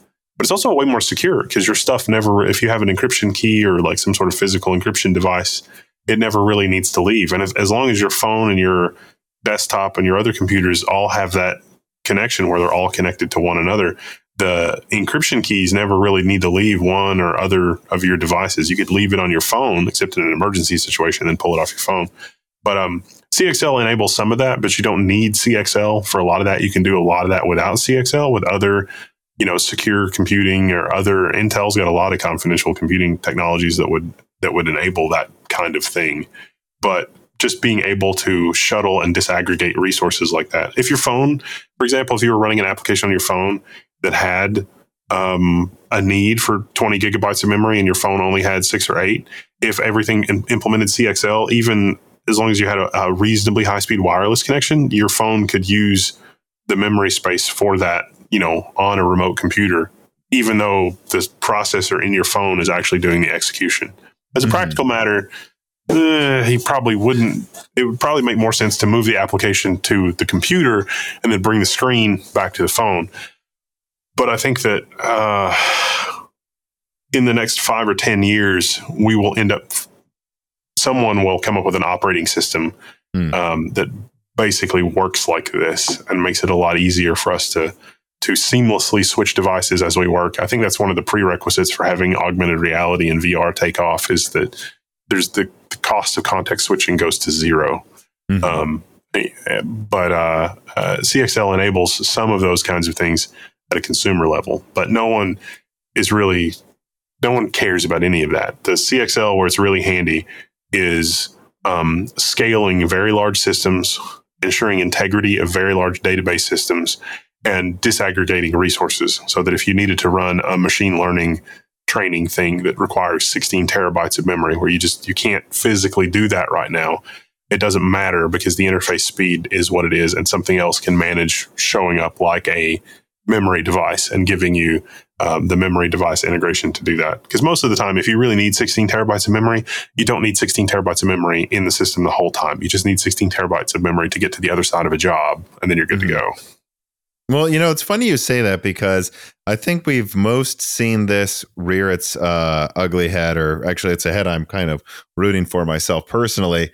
Um, and like this idea 10 years ago that everything was going to move to the cloud and I've been seeing more and more things pop up as I don't know, I'll call it the fog, where we don't need a cloud. We couldn't use it for some things, obviously, but putting everything on the cloud kind of just slows everything down. Not not some things should be there, but not everything. And you can't help but wonder like more of a hybrid approach would be just better. Like I see these like basically every game streaming service is failing. Like yeah. you see this emerging, like in the recent Xbox leaks, that like it's just not getting subs, and it's like, well, yeah, I mean, you can't really stream better than 1080p 60 at best, frankly, maybe 10, maybe 720p 30 over the cloud before it becomes horribly noticeable. And at that point, it's like, you know, I played enough. We brought it up. I played around with enough of these like minis forum and even like Geekom and other things systems where it's like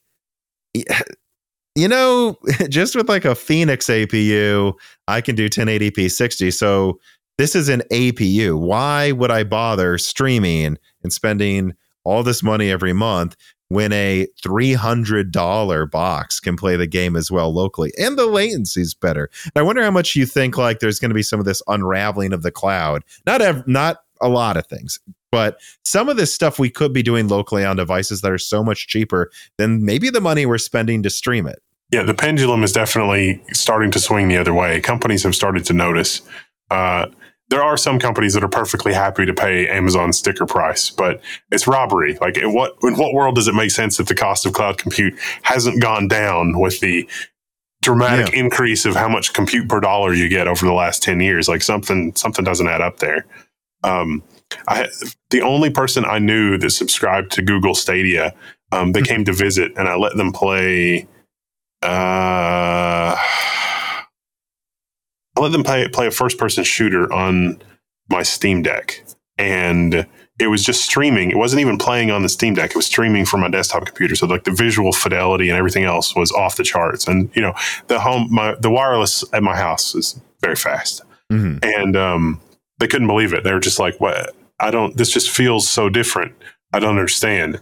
And so then they would they would play on their laptop on their Stadia account, and they're just like, "I don't why does this feel so much better? I don't understand. And it's like, but you're you're streaming it too. It's wireless, and it's like it's coming from up there. it's not coming from from Jersey or or wherever it's coming from. And he just he couldn't he couldn't believe it, and then he canceled his Stadia subscription.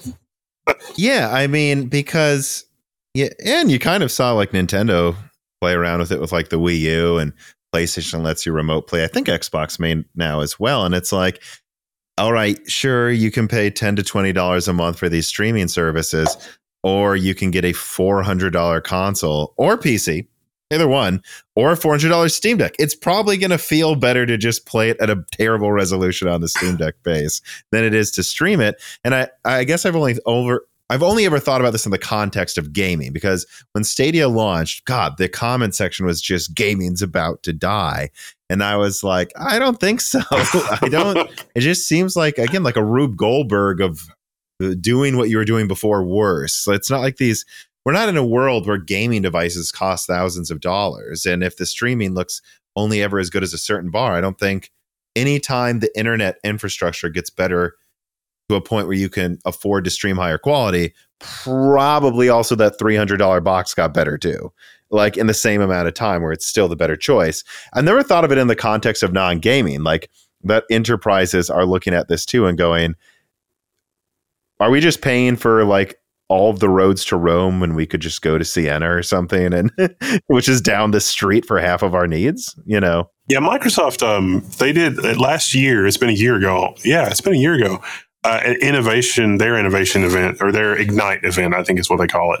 Um, Microsoft did something really impressive, and that is if you are one of their enterprise or software assurance customers, you can get a Windows Server license and hardware from one of their partners and run Azure infrastructure on prem.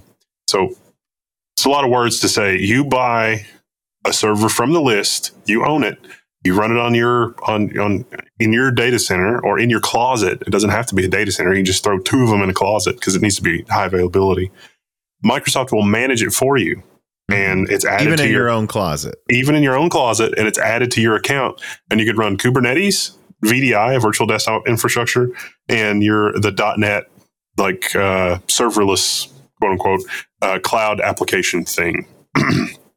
and any one of those three tasks and there's no extra license fees beyond the licenses that you already had to have for all your stuff. And there was really no extra cost. It was basically like free server administration. And so you get all the best of both worlds. You get all the cloud features, all the cloud API, like do do do. I'm going to move this workload from on-prem availability zone to the Atlanta availability zone or whatever. All those tools worked, all the automation worked, all the monitoring stuff that you're used to with Azure worked, but it was your on-prem location. And it just looks like yes, the pendulum is swinging the other way. Microsoft noticed, and they're giving away for their customers to have the best of both worlds. This is the future. Yeah, I remember someone that I talked to at Microsoft, you know, one of these people I talked to behind the scenes telling me about this and like how they realized really what people just want. This is got uh, years ago. Like people just want you to manage it. They don't they don't even necessarily want to buy your stuff. They'll buy it. You just handle it and you use your own server techs to help them and maybe back up some of their stuff. And I mean, that's I guess I, I don't know. I guess eh, that's what you think then, huh? That's more and more of the future is going to be people realizing they could just save money and have way better security owning it themselves. Yeah, there's a lot of customers that are it's like, okay, I'm going to run my Kubernetes workload close to the people that need it.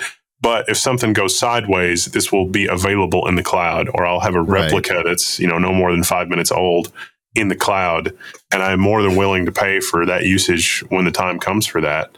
Um, it's better for Microsoft's bottom line to do it that way than to try to maintain that infrastructure in a data center um, for the the hot availability, and it's certainly better for customer experience and better for the reputation and better for a lot of reasons. Um, that's just uh, that's just the, the dollars and cents of the situation. Yeah. Um, well, so kind of in the same vein as this conversation, I want to ask you this. QH Freddy writes in and he says, What are your thoughts on Sapphire Rapids and Emerald Rapids workstation parts? These are basically not sampled to the press. And I asked Steve at Hardware Unboxed a while back, and he said he didn't have much interest in benchmarking them. Can you maybe give some insight into the sampling and reviewing of Sapphire Rapids parts? Do you think they have a place in a mixed workstation gaming build? So I've got a non-sample Falcon Northwest system based around the 56 core uh, overclockable uh, Sapphire Rapids um, CPU, and I don't get why Intel was not more um, uh, didn't do more with these.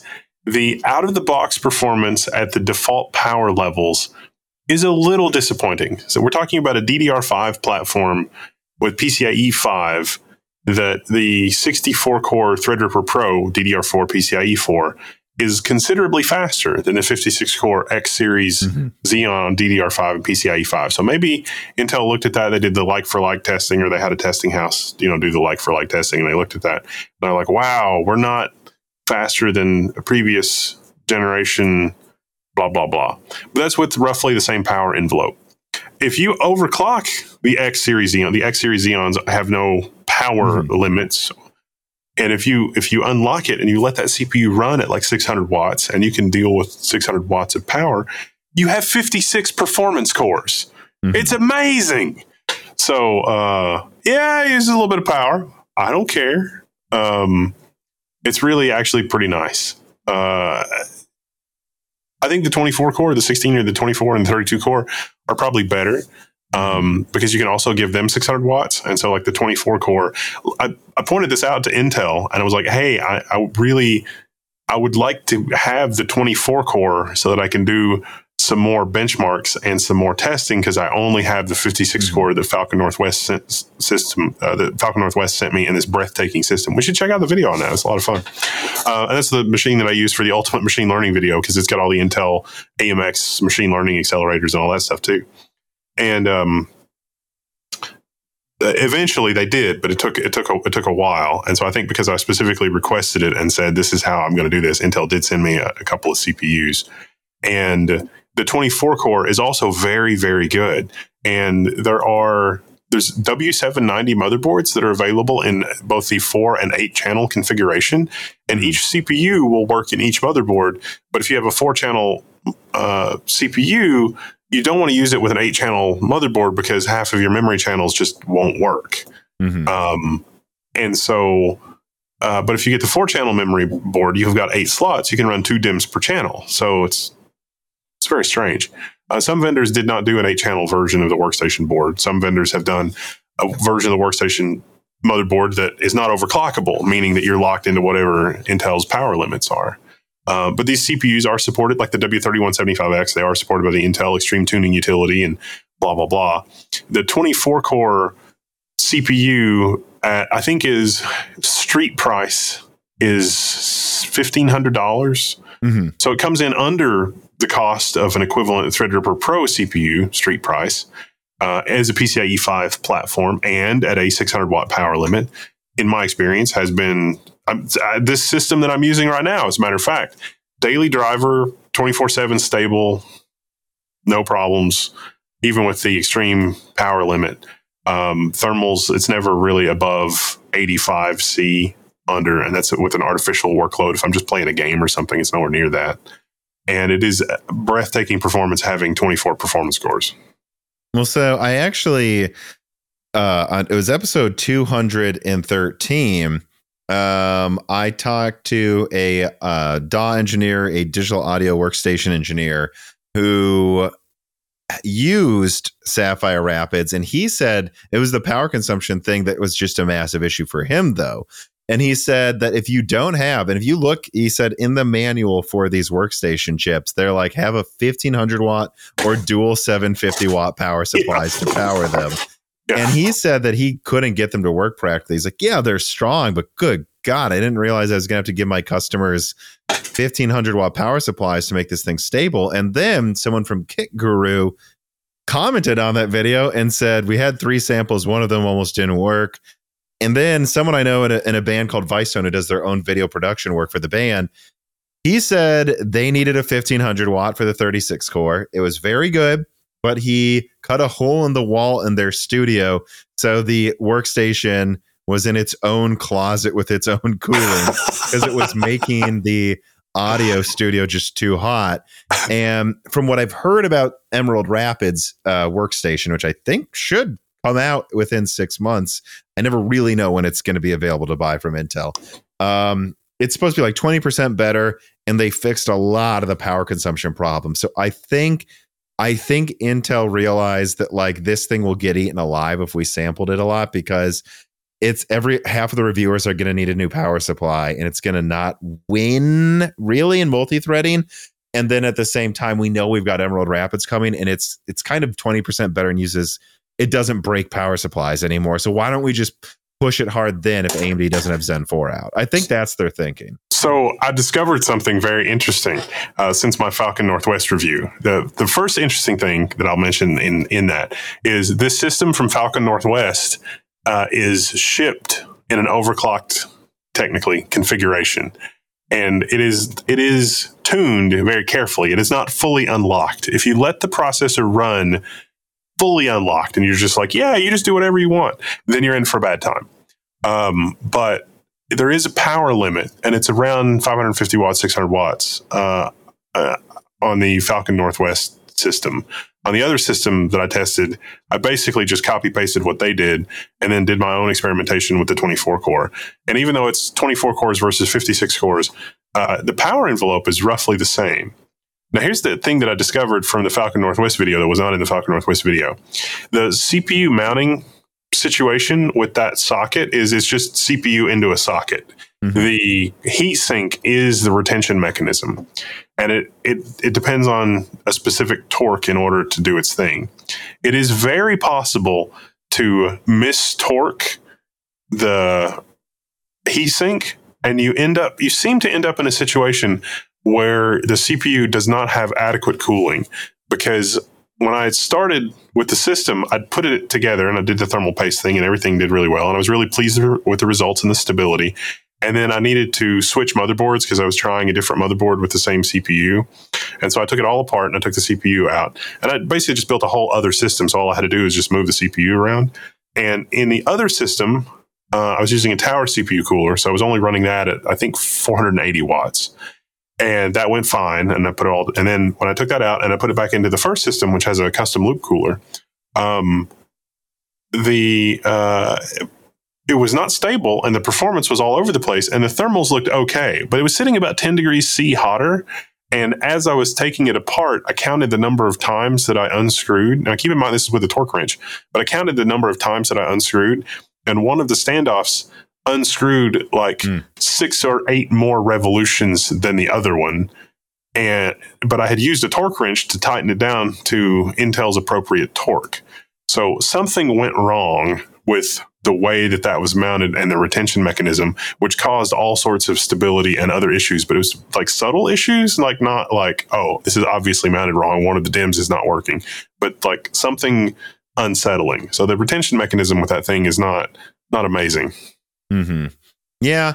I mean, I guess that could be linked to some of them. I I know that one of them has like a custom liquid cooling loop on it, though. that I guess is probably still linked to what you're talking about as well. But Don't don't run it totally unlocked. Set the limit at about 500, 500 to 550 watts. You also have to pay attention to the amperage because sometimes you can set the wattage to like 500 watts, but then it still will use like a thousand yeah. amps. the so you- amp spikes I heard about from one of them was crazy. Yeah, but if you limit it, it will respect the limit.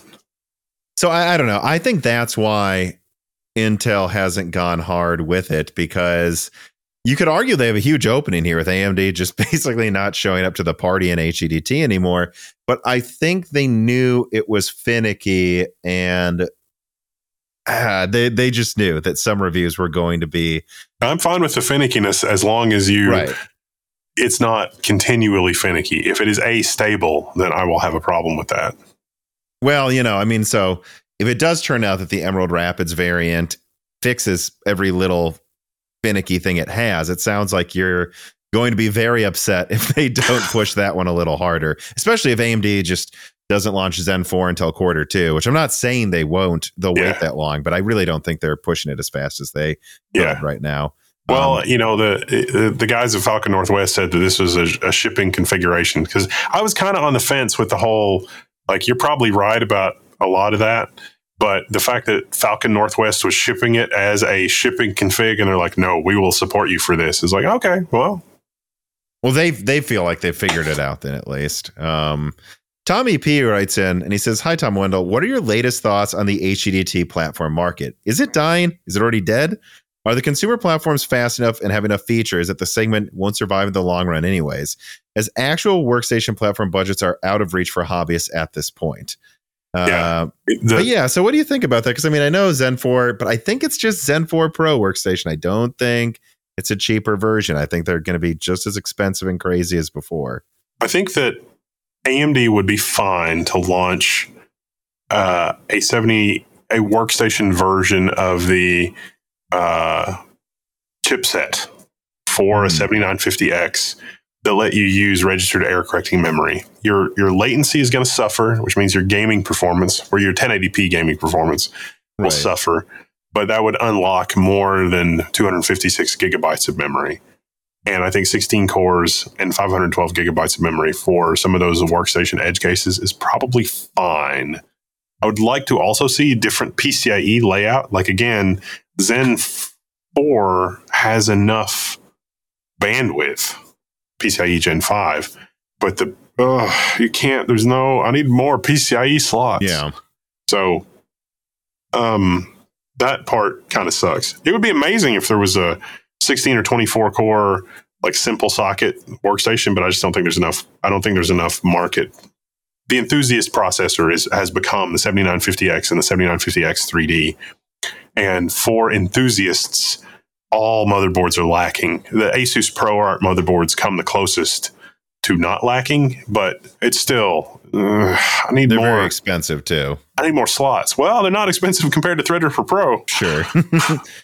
but Uh, you know, th- that's a question that that gets me into like one of the final things I wanted to talk about with you too. That I like like earmarked uh, in our, when, during our earlier conversation, just about core counts next gen, because you know I've seen some people complain that AMD is stagnating because they only have they you know only have 16 cores on desktop right now, and I just don't think it's comparable to Intel in the past because it- it's still a ton of cores. And unlike intel you got 5 to 10% performance boosts every year you still get like 30% performance boosts every year and a half with new features. So my understanding though is that next gen amd like uh, uh, based on a roadmap i actually have of like when they're manufacturing 3 nanometer versus the 5 nanometer variant i think they'll have the c cores ready at the same time as the non c i think if they wanted to they could launch with 8 4 nanometer Zen 5, and then another chiplet that's 16 3 nanometer Zen 5C if they wanted to. But I'm curious where your thoughts lie on like, I guess there's really two ways to talk about it. Like, if Arrow Lake isn't launching till the end of next year, do they even need 24 cores? Number one. Number two, if they're going to increase performance, you know, I don't know, let's say, I think maybe near 25% over last gen again is that something where the consumer really needs a core count increase or not? Like at what? Because we have used 16 cores for since 2019. It's been four years. It'll be five years pretty much when Zen 5 comes out. Is it time to move to 24 cores? And by the way, I've, also on a roadmap have Zen 6 that it looks like it could go to 48 cores if they really wanted to. Like, is there any need for that? Is there any need for 32 or 24 or 16 fine for the foreseeable future? I think for enthusiasts, 16 cores is basically okay, but it's only because we've had so much core on core on core on core performance. improvement. Mhm. I really think they should go to the Zen. Like I wouldn't mind seeing a 7990 that was eight plus 16 now because they've got Zen 4 and Zen 4C. I, you know, I think they could right now if they really wanted to. I do. yeah, I mean that would be amazing. That would be so much fun. And you don't have any scheduler problems. There's no thread director problems. It all just Exactly. Yeah. Especially because it's C. You could do X3D 8 core plus 16C because Yeah. C's would still be clocking lower than the X3D. So I would assume Windows wouldn't have to choose the right thing for games anymore either. Yeah, I think that would be a lot of fun. They should like I need that today, but that's just because I'm a crazy person. I mean, there's uh, I brought actually that was one of the things and one of the questions is like I, I brought this for show and tell. This is an AM5 uh, uh, server ish Mhm. motherboard, and again, They just make them, yeah. the dumbest PCIe layout ever. But um, this thing, like, I'm working on a video. This thing with 16 cores, a 7950X, replacing a dual socket uh, 29. I think it's a 2970 dual 2970. So this is pretty old, but it's a dual Xeon 2970, and the dual Xeon 2970 with 256 gigabytes of memory versus this with its plucky little two memory channels at 256 gigabytes. That thing runs circles around it. Mhm. Now, granted, that the platform's ancient. That's like a 10 year old platform versus this. But this this also uses like for running those workloads, like the whole system is like 200 watts, and the other system was like 800 watts. So I mean, they're all they're almost there. I mean, actually, Carbon Cry writes in and says, "Can you explain where Siena is useful? Why not just use a lower core count SP5 SKU?" So, and I, I think this kind of that that's kind of its own question in the server realm. You know, the 64 Zen 4C cores and a cheaper version of basically Berg- Bergamo. But then I think there's also an honest question of like, should AMD? They've got workstation. You know, the motherboards are 500 to 1500 dollars. The CPUs are five grand it's all but not Epyc, but it can clock faster. And then down here we have 16 cores, but with like only 28 PCIe lanes or something. Should they launch a Siena Threadripper that goes up to 32 cores, has 64 PCIe lanes?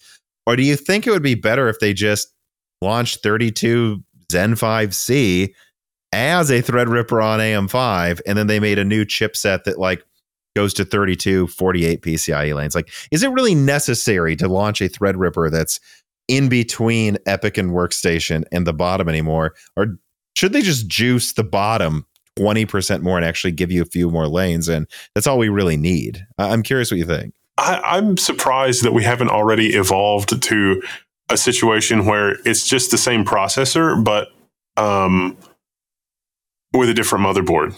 Because if you look at where we started out with with Threadripper and 3000 series Threadripper Pro, it's all about is is all about the pricing. 64 core Threadripper Pro for only Mm-hmm. five grand or whatever versus the top of stack 64 core Epyc and the threadripper pro gives you the extra clocks and the blah and the blah and the blah blah blah um just do Epyc workstation like it doesn't need to be called threadripper threadripper mm-hmm. could be what you're talking about with SP5. It could be the mixed market product. It could be the because most people for Threadripper don't need the memory channels. They don't need the the crazy insane core counts. Not to say there's not a market for that. There absolutely is creative they might want more RAM. They might want extra cores, but they might not need 128 cores and terabytes of RAM. Yeah, and you could almost, if it weren't for cooling, the cooling designs of these server motherboards, Hmm. a server motherboard with a PCIe card, like you can, there are, there's a couple threads on our forum where people are designing PCIe cards where it's like, here's an X4 card that is basically USB and SATA and all the crap that they don't put on a server motherboard is like just slam this in a socket and boom, you turn a server motherboard into a workstation motherboard Mm-hmm. that's a perfectly viable product strategy when you're basically at price parity per unit compute between server and workstation CPUs. The only reason that you have different server and workstation CPUs is to serve different markets to have the same product or similar product at a similar price point. Arguably, AMD's already doing that with their P series Epycs, which are way cheaper because they Mhm. work in a single socket versus the dual socket as a way to address that and get some market segmentation and, you know, uh, recoup some of the, I'm sure, R and D costs of doing a dual socket configuration when a single socket gets the job done. And in the beginning, there was a, a, huge discount for those P series SKUs. Today, in the end of 2023, there's not as much of a mm-hmm. discount mm-hmm. for those P series SKUs as there was historically. Um, and so, yeah, I think Threadripper kind of straddling the line there in terms of cost as well as complexity is a good idea strategically, but I just don't think that's what they're going to do. Mm-hmm.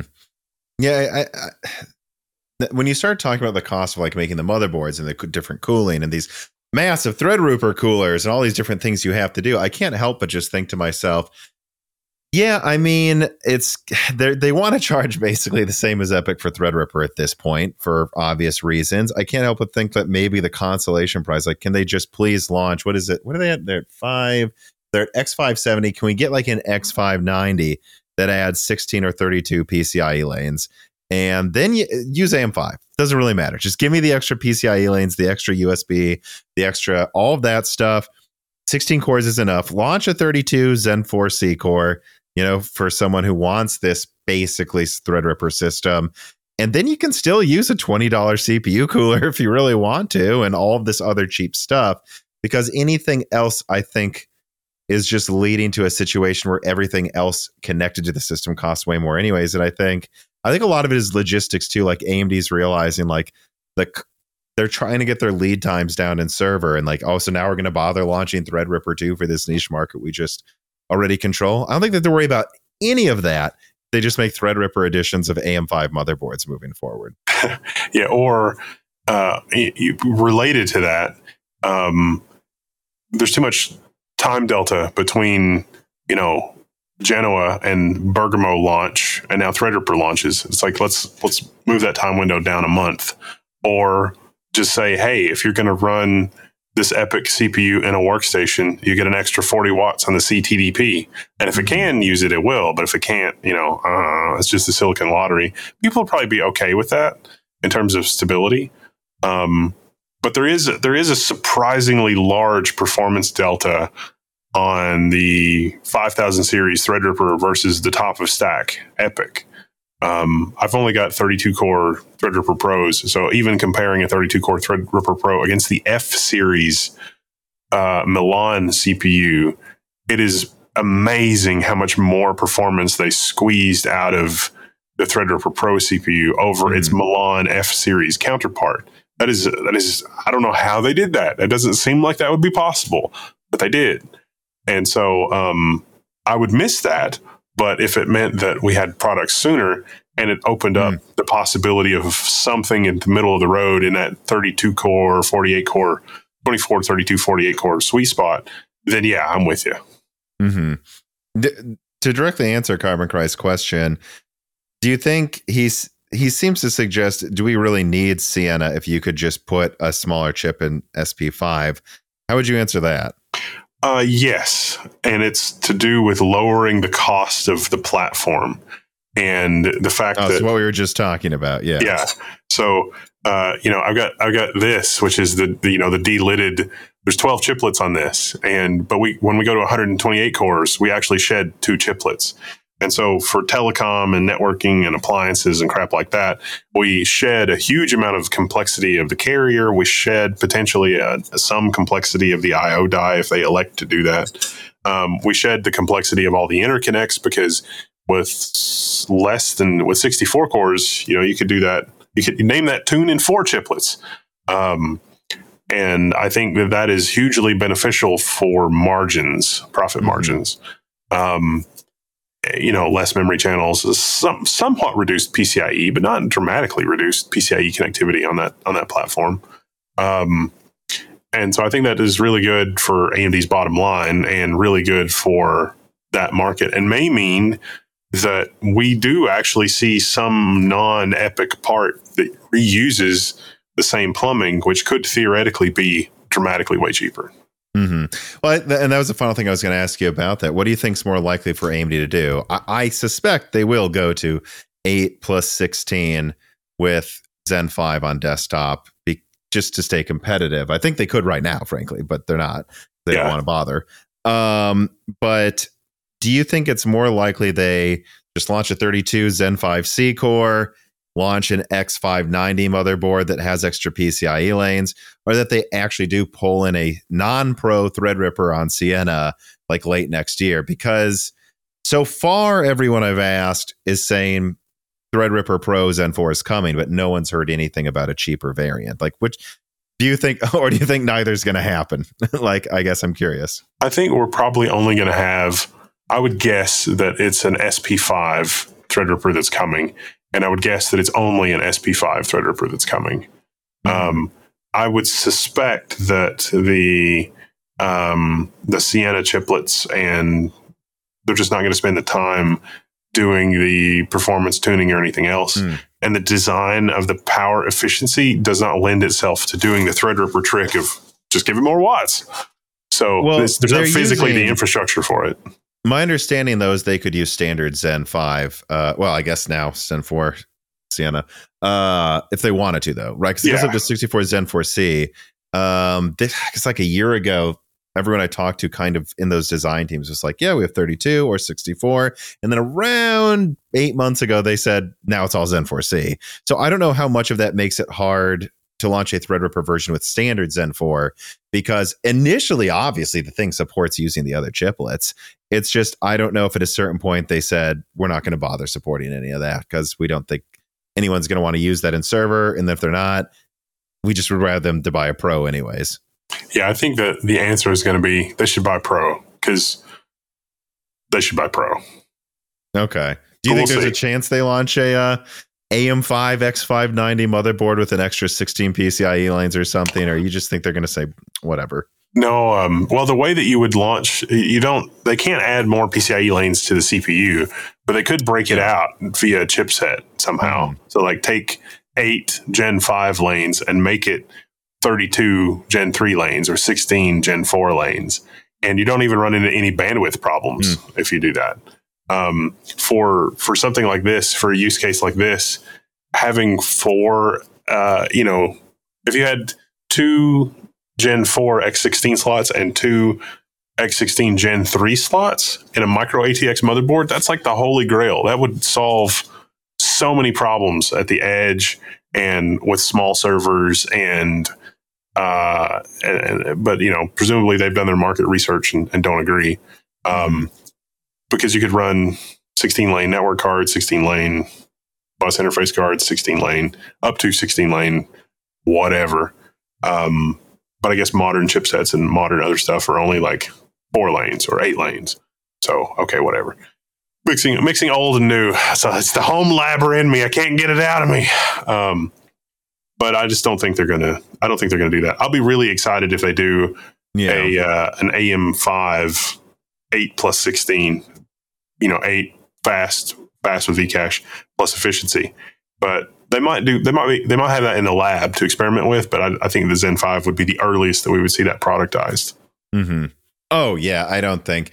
I think at this point they're like stuff selling. No, no need to wait or to worry about that. And, and to be fair to AMD, uh, the Bergamo chiplets weren't ready until like three months ago, so they yeah. couldn't have launched at the beginning of the gen. At this point, they're I'm sure they're thinking, why make the new gen look any weaker than it? Let's save that for when they'll be ready at the same time.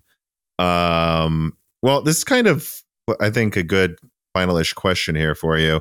Raisin Biscuit writes in again. It says, "Hi Tom and Wendell." Intel is moving from monolithic, which enables lower latencies, to a disaggregated architecture, which will inevitably increase latencies. The recent Moore's Law is dead Zen 5 or and Zen 6 leak suggests that AMD with Zen 5 is addressing some of the remaining fundamental architecture bottlenecks, but still using a similar layout to what Zen 4 looks like physically. But then with Zen 6 is going to an entirely new chiplet design to approach, uh, according to what they want, monolithic levels of performance with improved Infinity Fabric, lower die to die latencies. I think stacking like two CCDs mm-hmm. on top of an IO die full of cache. From a purely performance perspective, given how competitive AMD is to Intel currently, this transition seems like it could be a slam dunk for AMD. But what are your thoughts? Can a- Intel counter this? If so, how? And is Intel's plan to disaggregate monolithic likely to work out better than AMD's plan to monolithicize disaggregated? it's all about stacking and packaging, isn't it? Like, look, all we know today is that both companies are betting the farm on their very different packaging technologies. Uh, glass substrate from Intel looks really promising. Gate all around for power delivery, uh, gate all around and power vias for power delivery. Those two different technologies look very, very promising for Intel. Uh, I don't know that we have details enough of what TSMC has planned for some of their processes or what the what the floor plan is going to be um, for Zen five. But certainly, if Zen six addresses, you know, if they're going to just do three D stacking of of compute chiplets on the I/O die, the suggestion I heard is that they kind of found a way to get almost V-Cache performance on something that's cheaper to make. Like V-Cache, you know, you can only put it on some of them. They have to have the connectors in the silicon. But if you could make the IO die have cache that gets you like 90% of V-Cache's performance without having to use V-Cache, I think that's their goal with Zen 6. And hmm. I have no clue if they can still put more V-Cache on top of it. I honestly presume they could. But like I and you know what the other holy grail idea of this I believe is right now, especially if you're running a game, you have 8 cores, 16 threads, you run out of threads cuz the game wants to use more cores. All well, latency penalty communicating with the other CCD running the same app if it's not an app meant for that type of parallelization. Like if they had a shared L3 in the IO die that they're both on top of, that might remove half of those latency penalties in communicating between dies for these apps.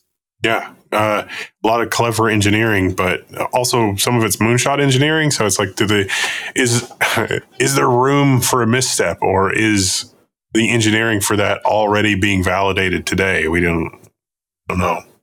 Right, because I mean, there's a reason they've used the same physical layout since Zen 2. it works, you know.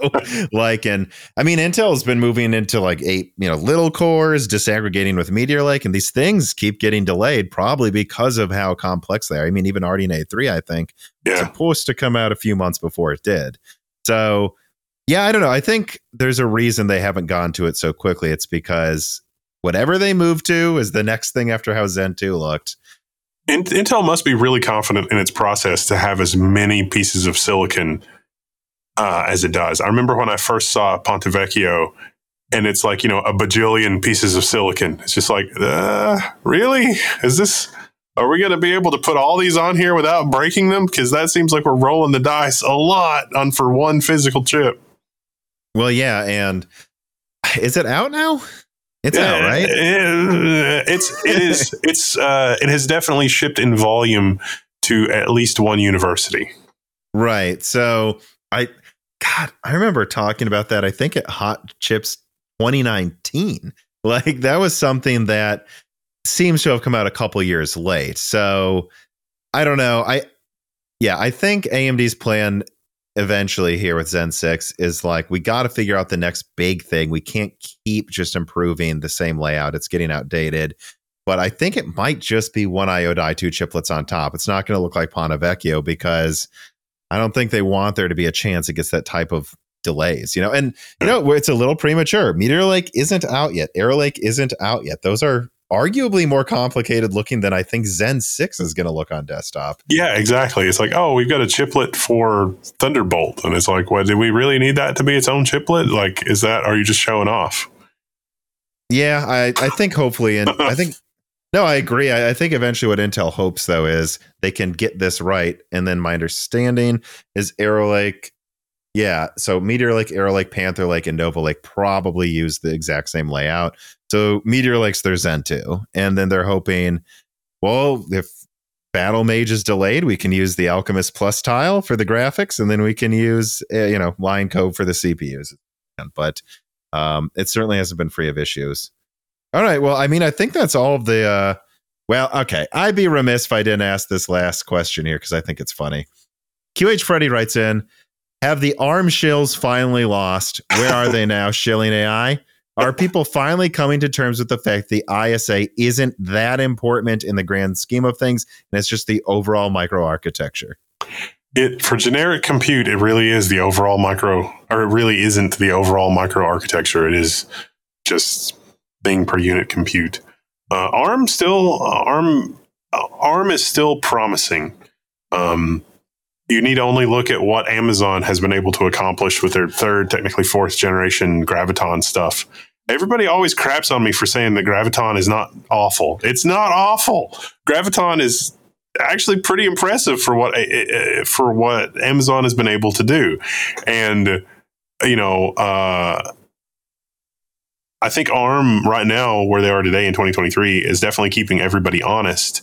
But mm. for ARM, um, they have got to they've got to keep their eye on where everything is going for the future, and there's a lot of opportunity to do things with ARM that is not necessarily on a compute core, but that can help accelerate other stuff. Like I've been doing a lot of experiments with um, Intel Quick Assist and networking, and the performance delta between let's just do this with more cores and let's try to use TLS encryption acceleration with a Quick Assist, you know, memory mapped I/O device. That's basically what it is. It's a PCIe device, memory memory mapped I/O on on chip.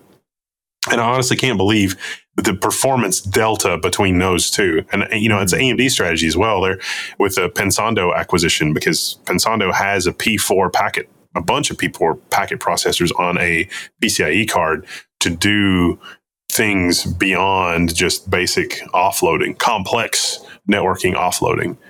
And it really can be the difference between 30 cores of utilization just to handle the network and eight um, which is a breathtaking and dramatic difference. And uh, Amazon realizes that, and that's why Amazon is using the the crap out of their ARM stuff for RDS and specialized services. They're building their stuff to do the specialized services plus the other thing. And so, from Amazon's perspective, the raw compute of the core doesn't matter as much as the specialized thing that they built it for. And I worry that some of the generic ARM solutions misses the wisdom of that. Yeah, I mean, I guess what too I was getting to though is if there's a good ARM product, it's because they made a good ARM product, right? Not because they used ARM. Because right. there's so many.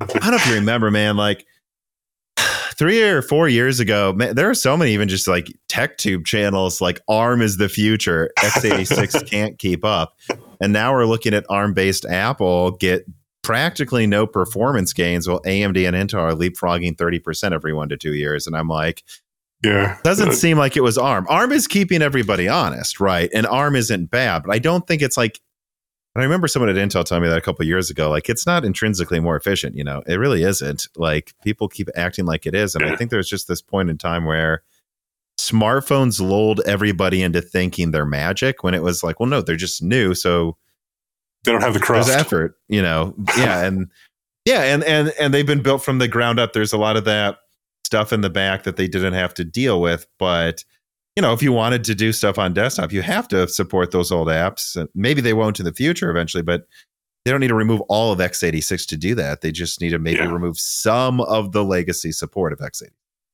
Yeah, there's really a lot of, of forward momentum that could happen in the desktop space if you get some people that are willing to make things a little bit worse for a generation or two in some respects. Mm-hmm. Everything else would be dramatically better, but no one. Maybe the Linux people are probably willing to do that, but nobody else is is willing to do that. Uh, I know Intel's looked into it, but I think I heard it's really toned down. There, I, what I heard is the Royal Core project with Jim Keller. There is a variant of I, I don't know, like whatever Nova Lake would use, where or even Panther Lake maybe, where they were like looking into dropping a lot of legacy stuff and I th- what actually what I heard is Pat said, sure, but it better be like this level of IPC. like we better just like, but and, and, the little cores should probably be able to run the old stuff in an emergency because if we don't do that, like, and I, what I've heard is they kind of are deciding not to. I think they'll drop some legacy x86 stuff, but I don't think they're going to drop as much as they initially considered, just because it, it would have to like double IPC to be worth it. They think if yeah. like you have to explain to every customer stuff doesn't work. Uh, trouble, uh, and then also IPC per watt because mobile, like mobile, is more yeah. important than most people are are willing to admit in that in that space. And it might not be possible to come up with something that works well in both applications. You may end up with mobile performance cores and mobile efficiency cores and desktop performance cores and desktop efficiency cores. Maybe. Right. Now, yeah, that's an interesting point too. Is like maybe all those benefits really only helped if you were power constrained. It doesn't really help in any other scenario. Yeah, and the uh, with the tile approach, if you can just tile it together however you want, uh, that'll be pretty good. But I don't think that the packaging approach is going to have far-reaching ripple effects way, way outside all of this. Think about like memory packaging. What if instead of buying a DIMM, you bought a Mhm. stack of, and it's like literally just a thing that just clips into a, because you, you could stack all the channels and everything in one package.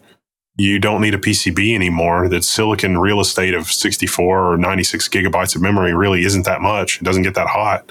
Just stack them all together or have two stacks. And oh then, yeah. One of my early videos, I was like, do we even need uh you could can't you just have a slot for the RAM for your GPU and then you choose how much RAM it has, you know? Yeah, there's like a little docking station on the side of the carrier, and so it just Mhm. slides in. Yeah, I mean, thinking with ubiquitous access to this level of packaging technology enables new innovative designs, and some of that will solve latency issues. Some of that will solve a lot of a lot of interesting problems. Um, Samsung packaging something uh, that could be deployed, you know, on package, pun intended. Uh, could be transformational for GPUs for lowering the costs because now your assembly costs and everything else goes way way Mhm. down, and you get more toward that. the The thing that's expensive is this one chip, and then it's just put on a piece of cardboard with a couple of capacitors and a power connector, and then boom, that's your GPU. That's how we get to the the sub two hundred dollar high performance GPUs. You put all of the points into the actual thing that does the work. Yeah, I'm I'm curious to see because one thing I've always wondered, I still think I think I was just early to thinking this could be a thing anytime soon, but like we've already seen SLI and Crossfire go the way of the Dodo because of latency issues. Really, it's not just the complexity of the drivers. It, it like it's getting to a point where the latency made it you're not gaining that much more performance. I can't help but wonder if like in five years there's or 10 we're to a situation where you have to start explaining to people that like this discrete gpu um, look, if you're doing AI stuff, it's crazy fast, but for gaming, for latency reasons, these APUs are actually 20% worse because of the latency penalty that you're getting. And when you can pack on two to one nanometer, like so many transistors, I wonder at what point is the latency to the memory the bigger issue than just how many transistors you have? And like how NVIDIA would deal with that, by the way. Yeah, weren't. weren't- Wasn't Nvidia saying that they would? Uh, they're just going to do neural rendering from now on because that's just better than everything. Yeah, yeah, that's I'm going to be honest. From people at Nvidia I've talked to, I've heard some wild things about DLSS four and five and like what they're going to try to do. But We don't have to us. render it. We can just, yeah. Yes. It's just. Uh, I, I made this joke on the level one news that it's like you're going to wear the uh, the special DLS DLSS headband, and at the right moments during the game, it's just going to use transcranial magnetic stimulation to uh, stimulate the pleasure center of your brain, and it's going to be like you saw amazing graphics. yeah, I mean, I honest to God, I think AMD and Nvidia are working on using some of that to try to take out some of the work being done by the GPU. But I don't know that we're gonna see. All, yeah, we'll see. I mean, if you can guess the frame before I see it, I I think you deserve to be a ten trillion dollar company then. But I, I'll definitely want to see it before I believe it's happening soon. Yeah, I don't know. I don't. I, I'll, I'll be here to witness it, but uh, you know, I don't know. I don't know. Well, you'll feel like you witness it whether you do or you don't because of the stimulation. But uh, Boop. Oh, that was amazing. exactly, uh, the more you buy, the more you save. Um, but well, um, I think that's a good place to end it then. So, um, yep, please plug. Uh, Oh, you just uh, uh, store.level1techs.com. You can buy a KVM or a hoodie or or whatever, or check out our YouTube channel or or anything like that, or come hang out in our forum forum.level1techs.com. It's all good. I'm sure there's links below or somewhere or something. I was gonna say yeah, there will be links, of course, to your YouTube channel and all of that as well. So please check those links out to check out all of Wendell's stuff that he did not want to dwell on plugging. Thank uh, you but I- for having me. But I will dwell. Please subscribe to Moore's Last Dead on the YouTube channel. Uh, ring the bell button. Join the Patreon. Uh, subscribe to Broken Silicon on your podcast app of choice. And check out the sponsor links below. And uh, yeah, thank you everybody for listening, for watching, and enjoy the week. This podcast was brought to you by the YouTube channel and website Moore's Law is Dead. Moore's Law is Dead and Broken Silicon are trademarks of their creator, Tom. That guy is me, and I am indeed the creator, editor, writer, and showrunner of Moore's Law is Dead podcast, videos, articles, and other media. However, it's not just me. Moore's Law is Dead is a team with Broken Silicon co-hosted by my brother Dan, audio editing by Gerard Cortez, renders being done by the industrial designer Jean-Philippe Clermont, and special assistance is also provided by Carbon Cry and Carrie No Sugata as well. Find all of our information at www.mooreslawsdead.com on the about slash support page in the event you do want to hire me for consulting work, hire Gerard for audio work, hire Jean Philippe for industrial design work, or you're interested in working with Carbon Cry or Carrie No Sugata as well. You can also find our long term sponsors on that page if you want to show them some love for putting food on our tables. Or you can also mail us some love. You can send letters or hardware donations to the following address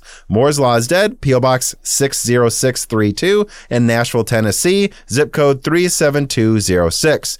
Although, to be honest, the best way to show Moore's Law is Dead some love is to support us on Patreon. Patrons are what makes Moore's Law is Dead content truly possible. Every month and really every day, depending on who you're talking about, me, Gerard, Dan, and John Philippe are working tirelessly to provide a steady stream of content that we could not keep doing unless we knew the work was possible without being reliant on sponsors dictating every little thing we put out. Don't get us wrong. We love our sponsors, but we love directly working for you, our fans, much more. If you have any extra money, even a couple free dollars a month, consider supporting us directly on Patreon. Those couple of monthly dollars will get you access to the exclusive podcast Die Shrink, voting on subjects of future podcast episodes, the ability to ask guest questions, and of course, access to the Moore's Law is Dead Discord full of like-minded people who I am sure would love to meet you. I am one of them. Additionally, higher tiers get access to early, ad free episodes of Broken Silicon,